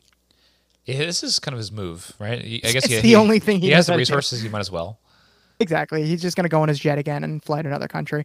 Um, the adoptive father of Serena, uh, not Serena, Lily and Rufus's child is still at the restaurant. Mom comes over. Oh, I guess she was just like waiting in the bathroom the whole time. um, and he said Watching it's from afar. Yeah, it's sh- you're, uh, coast is clear. You can come out now. he asks, "Is it over?" Which the husband replies, "They won't be back." So so simple, so quick, so so ominous here. And uh, he feels awful, but he assures her that they had to do it. He says they have money, lawyers, they wouldn't have stopped. And, uh, he's kind of right because Lily does have all the money in the world, and Rufus definitely would never have stopped. So if Rufus and Lily stuck together, it would have been very dangerous for them. But he says we already lost one son, we're not losing another. Brendan, what what does this mean? What does he mean by this? I'm guessing the first son, their, their maybe their actual like birth son, Mm-hmm. dead in, in the dirt. Um, adopted son, still alive, um, and he seems to be worth money or something. I, I'm wondering if this is like a character that we've met already or what. But so ominous. Uh, just Okay, so really has the wheels turning. If we follow this thread, if this is a character we've met already, who would you I, think don't- I don't know. I was trying to think, but um, is is like, hmm. I don't. I I feel like I, I don't know enough of the side characters' names that we've met like only only a handful of times. So I, I think it's got to be somebody that we don't see very often that we might have seen a, Mm-hmm. a couple. It's got to be Asher. Oh God, There, there we go. There's the name. I hope not. God, God, please no. um, so Rufus and Lily come home. Lily tells him that the idea of a child always made her feel connected to Rufus, and she always thought that they might come back together eventually, but maybe they just weren't meant to be a family. As they open the door and they see their four kids hang out in the loft, and they hold each other's hands, and they, they are family. They, they even though some of them are dating each other, they are still all one big messed up family. and even sort of from the beginning of the series too. They they've spent all like the main holidays together. They always seem to Yeah. come back together as a group. and that's our episode. Uh, predictions? What what is uh you already predicted what's going on with their son. You don't seem to exactly know what's going on there, but definitely something ominous, definitely something sketchy with the story that they were telling. Um, what do you think? What's Chuck up to? Where are we going to see Chuck going to next week? Hmm. Maybe to France to see how the new French president is as at a kisser. um, We, we see Chuck and friends. I'd like to make an appointment with Sarkozy. I want to see if the rumors are true. I don't know. Like he's just gonna. Maybe he's gonna go on another bender. Like now he's he's opened up the Coke door. Maybe he was gonna go on a Coke bender. Oh boy, it's gonna get messy. It might get Um, messy. Will they? Will they be able to find anything for Nate to do next week? I don't know, but I from what little we saw from Nate, I did like it a lot. Hey, he's Like he's been growing the- on me. That this, this all season two, he's been good. He's great. He he's he's been he's been good this season. It's just he they don't give him anything to do. He's just Right. awkwardly eating candy. You know, he, he's like to put this probably into why like so good. well, yeah, Exactly. To put this into baseball terms, as, as we often do in the show, I feel like he's course. um, been a bench guy that when he comes up into pinch hitting situations, he gets the hit. So he's been stuck with that role and will not get a starter spot because he's so good at the pinch hitting. Maybe that's what but we've he's got still getting on. that star player money because he's part of the main Yeah, cast. yeah, it works.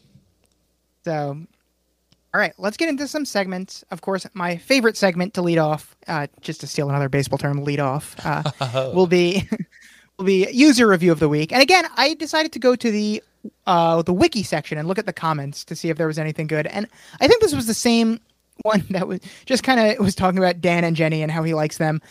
Now, this I don't know why this was a comment on this episode, but keep in mind th- this was a comment for this episode that we were watching, and Okay. I think it is the same person because they're just talking about Dan and Jenny again.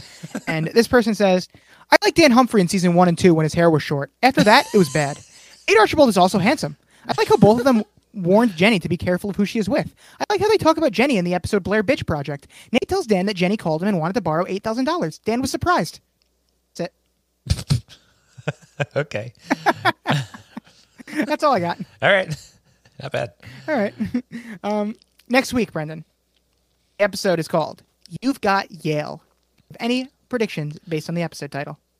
Um, I have to say, I have to be honest with you. The uh, next episode thumbnail popped up on HBO Max, and I saw the what, what the description was, so I kind of know the base the basics of what's going on. All right, smart guy. What did the description say?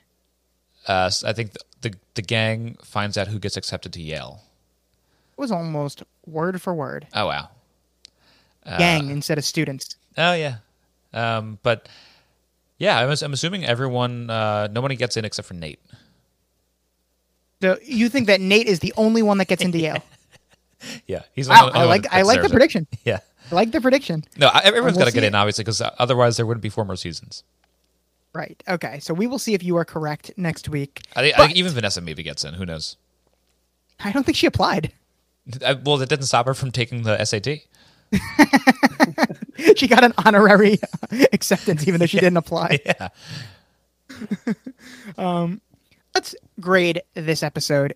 Brendan, you went first last week, so I will go first this week, and I'll go with a B. This is a perfectly Oh, wow. fine, above above average episode of Gossip Girl for me. I, I mean, I know you had some problems with it, but it mostly just moved the plot forward. But it did it in interesting ways. Like as annoying as Rufus continues to be, there is now some intrigue with the secret son storyline, and uh, the whole politics of Bass Industries is also fun to watch play out.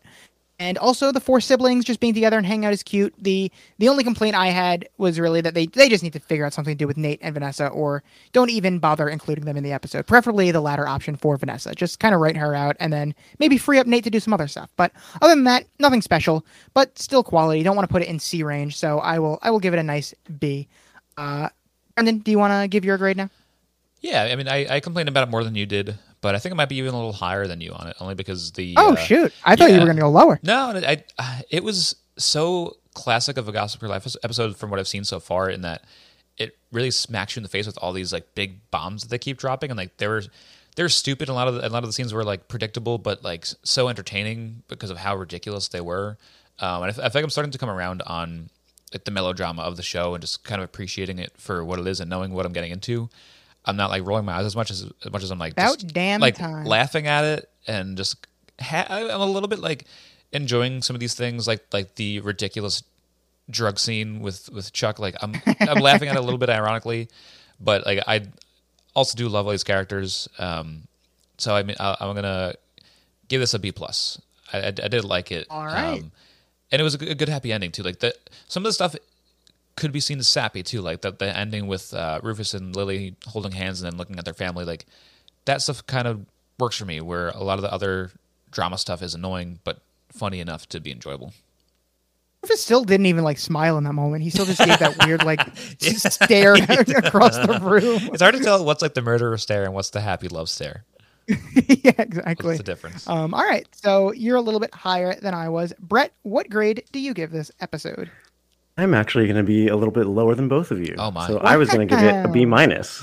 Okay. So I'm, I'm not too into this episode. There were, you know, there are a million uh, episodes better than this one, and of course there are ones that are worse. There are approximately one million better and one million uh, worse. Um, but there were a lot of mini plots moving forward here, Mm-hmm, um, but so many moments where you're just like, "What the fuck?" Like these people are so annoying. Um, so that's what a, a lot of Yeah. the like what the fuck moments of like, why would you do that? How is this? Per- how is this happening? Yeah, these like the bombs Doesn't even make sense. About. Yeah. Yeah. So so I dropped right, it. so dropped it we're little all uh, we're all ballpark buds here. Yeah. We, uh, all in the bees. So let's move on to the MVP of the episode. And listen, I wanted to give Jack the MVP because he really does win the episode. Like he he gets wronged in the will, yeah. but instead of instead of whining and complaining about it like Rufus would, he puts a plan into action and easily succeeds in getting it done. He has one goal the entire episode, and he achieved it by completely pulling one over on Chuck and Blair, two people who were very good at scheming themselves. But I rewatched the episode, you know, the transphobic comment and the general creepiness towards an underage girl, I guess technically not underage, she is 18, but still, uh, just rubbed me the wrong way too much. So I, I started to look elsewhere, and I think I'm, I'm going to make you very happy, Brendan, because I'm going to give your girl Lily the MVP. Oh, I think she does a really great job in this episode, toeing the line between supporting Rufus all episode, but then also really standing up to him and continuously uh, putting him in his place when, when he's being woman. stupid and unreasonable. So uh, she really was just always the voice of reason and kept trying to talk sense into Rufus. And like we were saying, I love her performance in this episode. Lily is getting my MVP. That's And then- great. Uh, I think I'm going to surprise you because I'm not giving my favorite character in all of television the MVP. Oh, wow. Oh, my God. um, Actually, not that far, but she's she's up there, top ten. Um, but someone that you've been a little bit down on all episode. I'm not so much them particularly, but uh, the plot line that they've been given. I'm gonna give Nate an MVP for this episode. Oh, wow. I, this this scene. Six man, he- six man of the year, Nate Archibald. Yeah, I mean he, he he hits a pinch hit home run here. The the first scene he's in, he's like a, a good friend for the brief brief minute he's there, and the scene with him and Dan at the end is maybe like my favorite Nate moment of the entire series so far. It just like it was so endearing, and it was my favorite moment of the episode. Period. So like I I just he really warmed my heart with uh, apologizing. It was like some actual like endearing stuff. So I I loved it. I hope I hope it, Yeah, I- we pursue that. I don't hate it. And you know what? If they would have kissed, I would have given Nate an MVP as well. Oh, for sure. Yeah. Uh, Brett, who's your MVP going to? Okay. I was stuck between Eric and Lily, though Okay. I think Lily still comes out on top. Yes. And it was mostly because, you know, both of them are really sensible in this episode.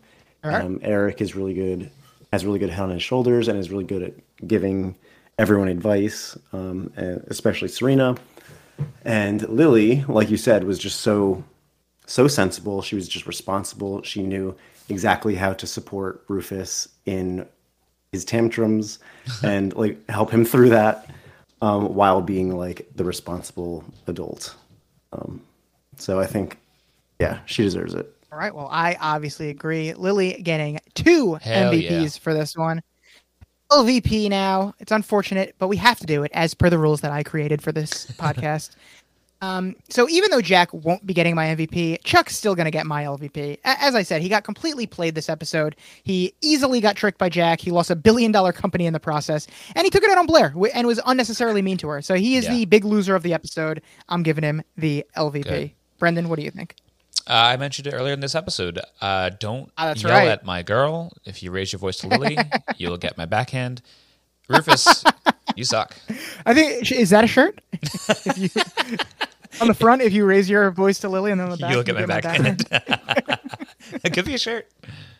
right, that might be a shirt. Merch coming your way soon. All right, that's it. Yeah, that's it. Okay, great. Brett, Yeah. who is your LVP of the episode?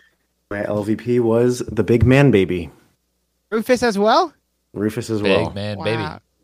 You should know better.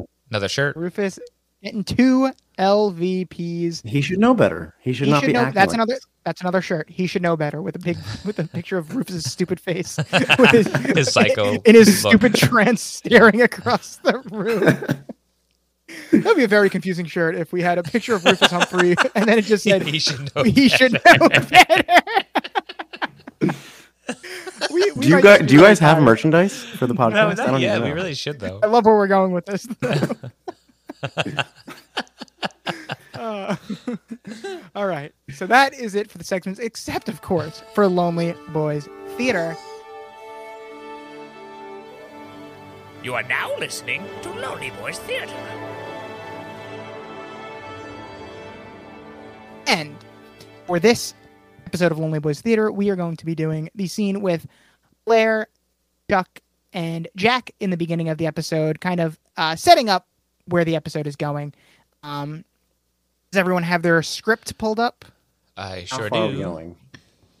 Right. I had it pulled up, and now it is Starts reloading again for some reason. Blair starts with morning, Jack.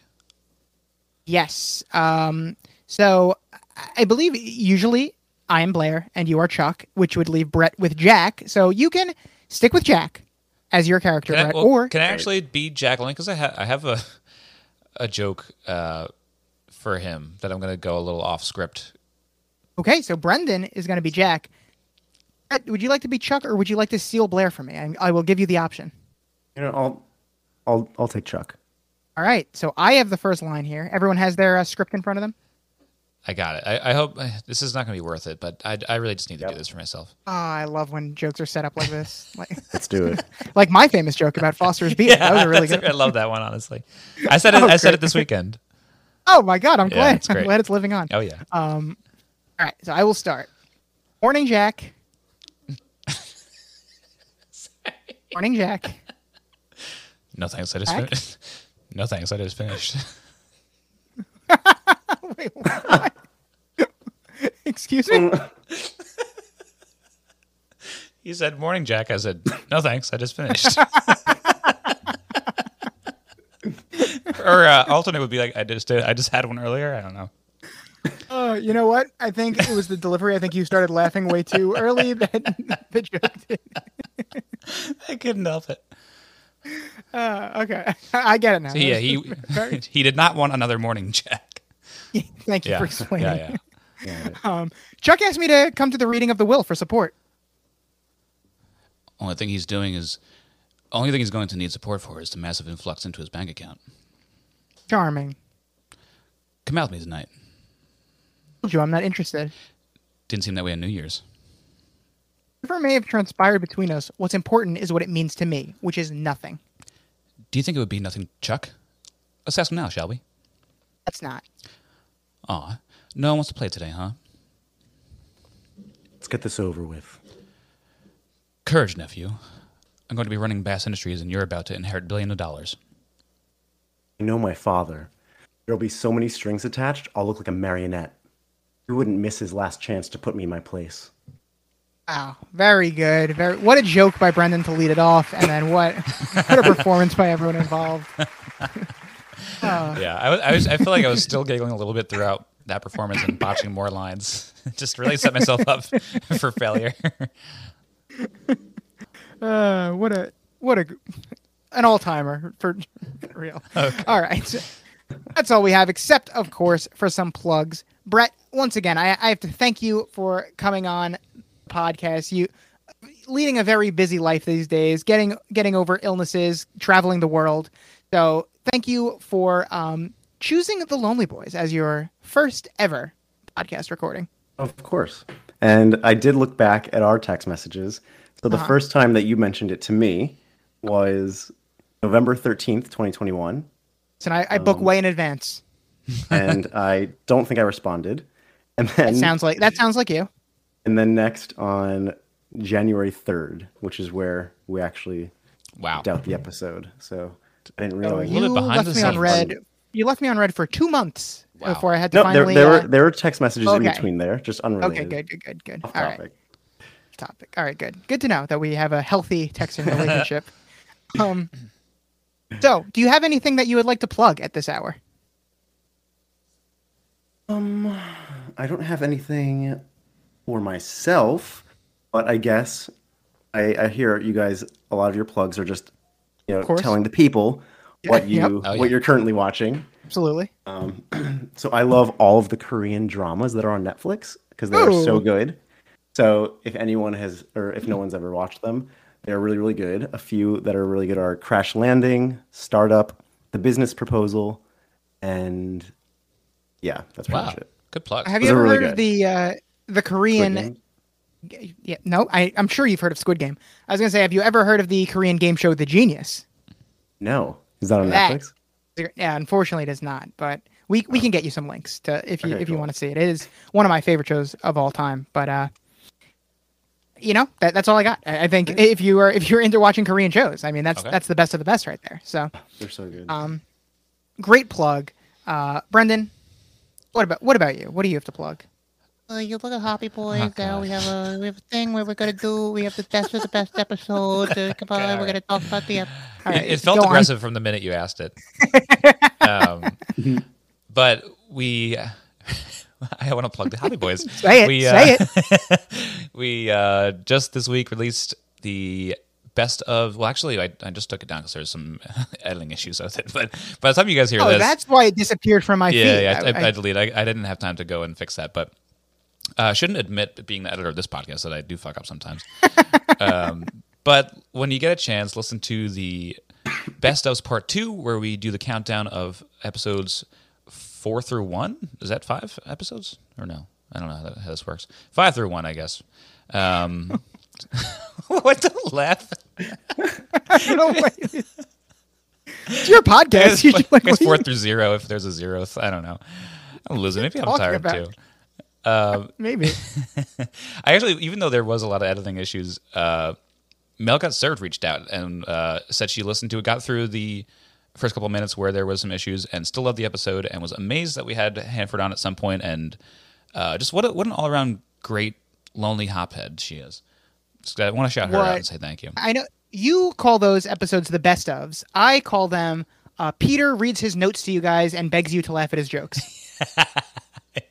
yeah, we we pointed that a couple times. So what we call the best ofs are literally just one guy uh, decided to choose all his favorite episodes and force us to talk about them. Because we we we pro- ideally we would be in a world where we would have people vote on our their their favorite episodes of the show, but we know we don't have enough listeners to actually get that feedback. So we trusted one weirdo to uh, do that for us. So that's that's what it really is. Peter doesn't know this, but one of my biggest pet peeves is when someone is on a podcast and they say and they want to tell you what they had written in their notes. Guess what notes are for? So that you can just say that on the podcast. Don't tell me you had it written down. Just say it. Wow. I think I said Hey. that one time. He did not to call you out specifically. I think I also do that. wow. Okay. I was like, he's definitely talking I, he's directly talking to me yeah to both of us. right No, no, now. No, it, listen, Brett. This is this was your first podcast. You're doing great. I, you had no Well, idea that that would that was a pet peeve. Yeah. Of mine. So I, I, I, I understand that is totally fair. I, I also think that part of the issue comes that none of your episodes were picked. If I guess you're a listener uh, of of the, of those two episodes, Gagan. But I was surprised Yeah, to see that you obviously- didn't just, obviously- you're a, a frequent guest and you got oh, nothing. yeah, obviously you it's- shaft. Obviously, it's incorrect. It's biased. It's Yeah. wrong. Like that's why I would say I wanted to say it was one guy's opinion that was not voted on at all. It's just one person who said and, these things. and we've already established that my opinions are correct. I have read Right, so if- if Eric if said it I doesn't right. align with Blair yours, said I was right. Brett says I'm be wrong. correct. Brendan says I'm correct. Peter, where's his receipt? Where's the newspaper article that says that his opinions are correct? I haven't seen it. I mean, it, it's ridiculous. it. You know, we won't get into it, but it is ridiculous. So, Brendan, you're going to plug this podcast. I'm going to give you an anti-plug, so it blocks your plugs. I think your anti-plug is giving this even more uh, juice. I think people are going to be more interested to hear where, where all this is transpiring. But that's less important than what's really the the big plug of the day is uh, the OC Boys, or what we're temporarily calling it, the Sandy Boys, is uh, going to be out next week, June that's, first. glad that's the one that's Yeah, sticking. this is what's sticking for now. Just is the catchiest. But uh, the OC rewatch podcast with the two of us is going to be out on Patreon. It's going to be a bi-weekly show. Check all that out. Um, there's plenty of other shows on that Patreon too. Pick, pick your tier, and you'll get plenty of goodies. And uh, maybe one of those tiers will have some Lonely Boys merch in it too. My goal is to get two patrons. Because if we get two patrons at three dollars each, we can split the six dollars, get three dollars between the two of us, and that will be enough for me to get one large Baja Blast. Oh yeah, or we could put them in bonds. yeah, much like Chuck does. We Yeah. can we could tie up all our assets in bonds. That's all I got though. All right. As for me, save Saved by the Bell reboot. Uh, still, unfortunately, very canceled right now. But Brendan, I really feel like if you just watch it, Peacock will change its mind and bring okay. it back. Yeah, I'll try. So, I'll, I'll um, good on here that. for save save the bell. But have you watched the Saved by the Bell reboot on Peacock? I have not. I have It's never even seen show. the original. You don't need you don't need to see the original. They they do reference it sometimes, but it is so different from the original. The original is funny in a corny way. This is funny in a funny way where the jokes are actually really good.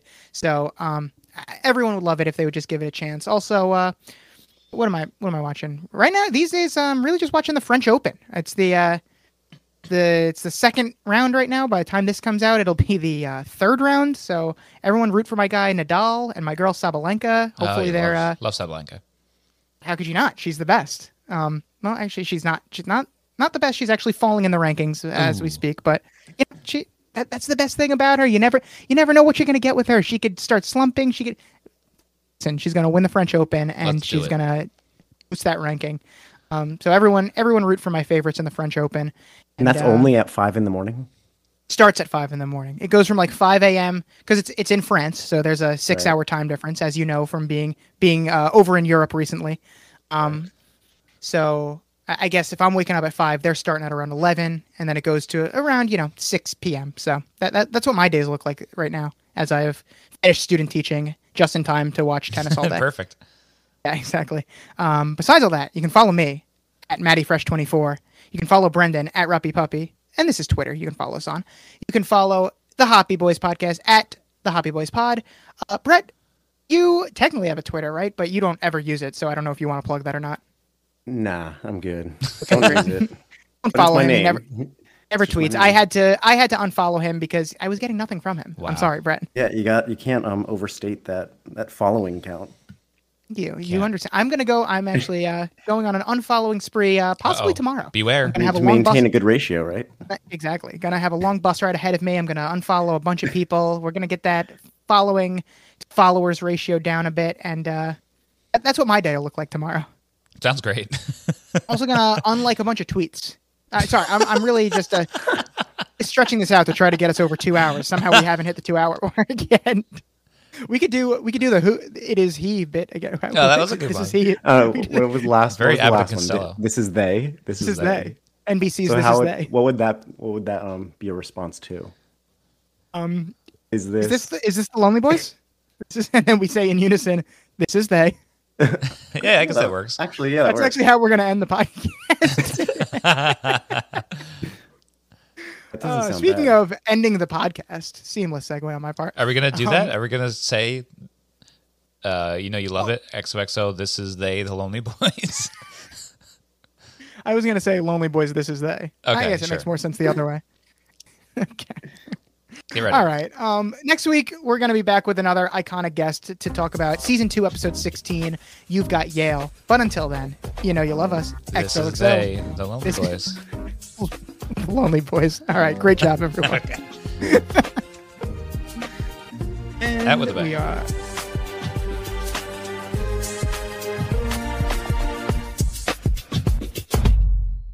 Say goodbye to your credit card rewards. Greedy corporate mega stores, led by Walmart and Target, are pushing for a law in Congress to take away your hard earned cash back and travel points to line their pockets. The Durbin Marshall credit card bill would enact harmful credit card routing mandates that would end credit card rewards as we know it. If you love your credit card rewards, tell your lawmakers hands off my rewards. Tell them to oppose the Durbin Marshall credit card bill.